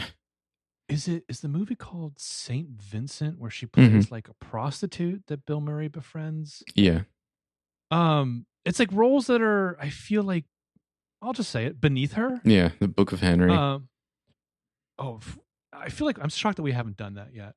I've never seen it. I've never but- seen it Also, either. is that kid going to be weirder or less weird than Aiden? Jacob Tremblay. You mean in the, in the movie or in life? Is it Jacob Tremblay? Isn't that? it? I thought it was. Let me look. How old is Yeah, that it's Jacob now? Is he Tremblay. like is he like 21? Is he got the the orphan thing? Is he like a little man? The orphan like, thing. Yeah, that movie, The Orphan, where the girl's like an adult. According to this, he's four foot eight. Let's see. How old is he? He's 32. Um, born in 2006, so he just Oh. turned 14. I remember having a good chuckle when they did the press for Room, and Brie Larson is like, "No joke, he's my best friend." Mhm. And I remember thinking, like, that's going to get awkward in a few years. Sure, if you make it awkward. Yeah, Um, Watts is in like all the Divergent movies as like the mom, I believe. Yeah, beneath her, Mhm. Dr- drastically beneath her. Like, She played Valerie Plame. oh, that's right. Mhm. I, I mean, I wouldn't, I wouldn't recommend most David Lynch things to people who haven't shown an inclination for enjoying that. I would say Mulholland Drive is without a doubt his best movie. It's it's the most purest form of his version of Dream Logic. She has scenes in that that are just like award winning scenes. Like she should be she should have an Oscar for for I loved her in I Heart Drive. Huckabees. I mean, there's class between us. Classic. Fuckabees. Oh my god, she said Fuckabees. I I don't think we can, but that would be a great movie to do someday. Yeah, maybe someday. I mean, because let's face it, number one scene is going to be Shania hates mayo. Won't touch it. How am I not myself? Anyway, yeah, Naomi's our number one. Um, so man, COVID's a, a bitch because Halloween's actually on a Saturday this year. What does COVID have to do with that? Well, I mean, I like to think people aren't calendar? doing Halloween Halloween like normal. I mean, I'm sure they hope. won't be. I hope. Yeah, but I, I think we're done with the orgasm, if that's what you mean. Yeah, We're all spent. orgasm. You know, It's right in the middle of the Zoom call. no more ectoplasm to go. Mhm. Not a not a sustainer, huh? You, you- do one and you fall asleep. Mhm. Okay. Um, that's cool. Um, yeah, because I'd say by the time we release an episode, it'll definitely be November. Yeah, it would come out on like the second, I think. So Let's let's talk about election day. Let's do an election day movie. let's everyone vote. let's not do a political movie that day. I know what I want to do. You, you're. I feel like you're gonna veto me. Okay. Let's do Scott Pilgrim. Let's have some fun. Uh, okay, fine. Are you not a fan of that movie? Uh, I don't love it. I Hmm. enjoy it, Hmm. but um, I have watched it maybe twice. And Really? I rewatch. I yeah, I've I've seen twice, and I've watched um the read through or most of the read through with the cast. Okay, I've probably watched it like 20 times, so that'll be fun. Okay, cool. All right, so Scott Pilgrim versus The world. the world. hmm We'll be doing it's got a great cast, obviously. and and we'll be doing the drawing for our contest, the Trouble All Finds Me contest. So tune in. We'll be having live on tape. Okay. All right, I'll talk to you then. Bye bye. Bye.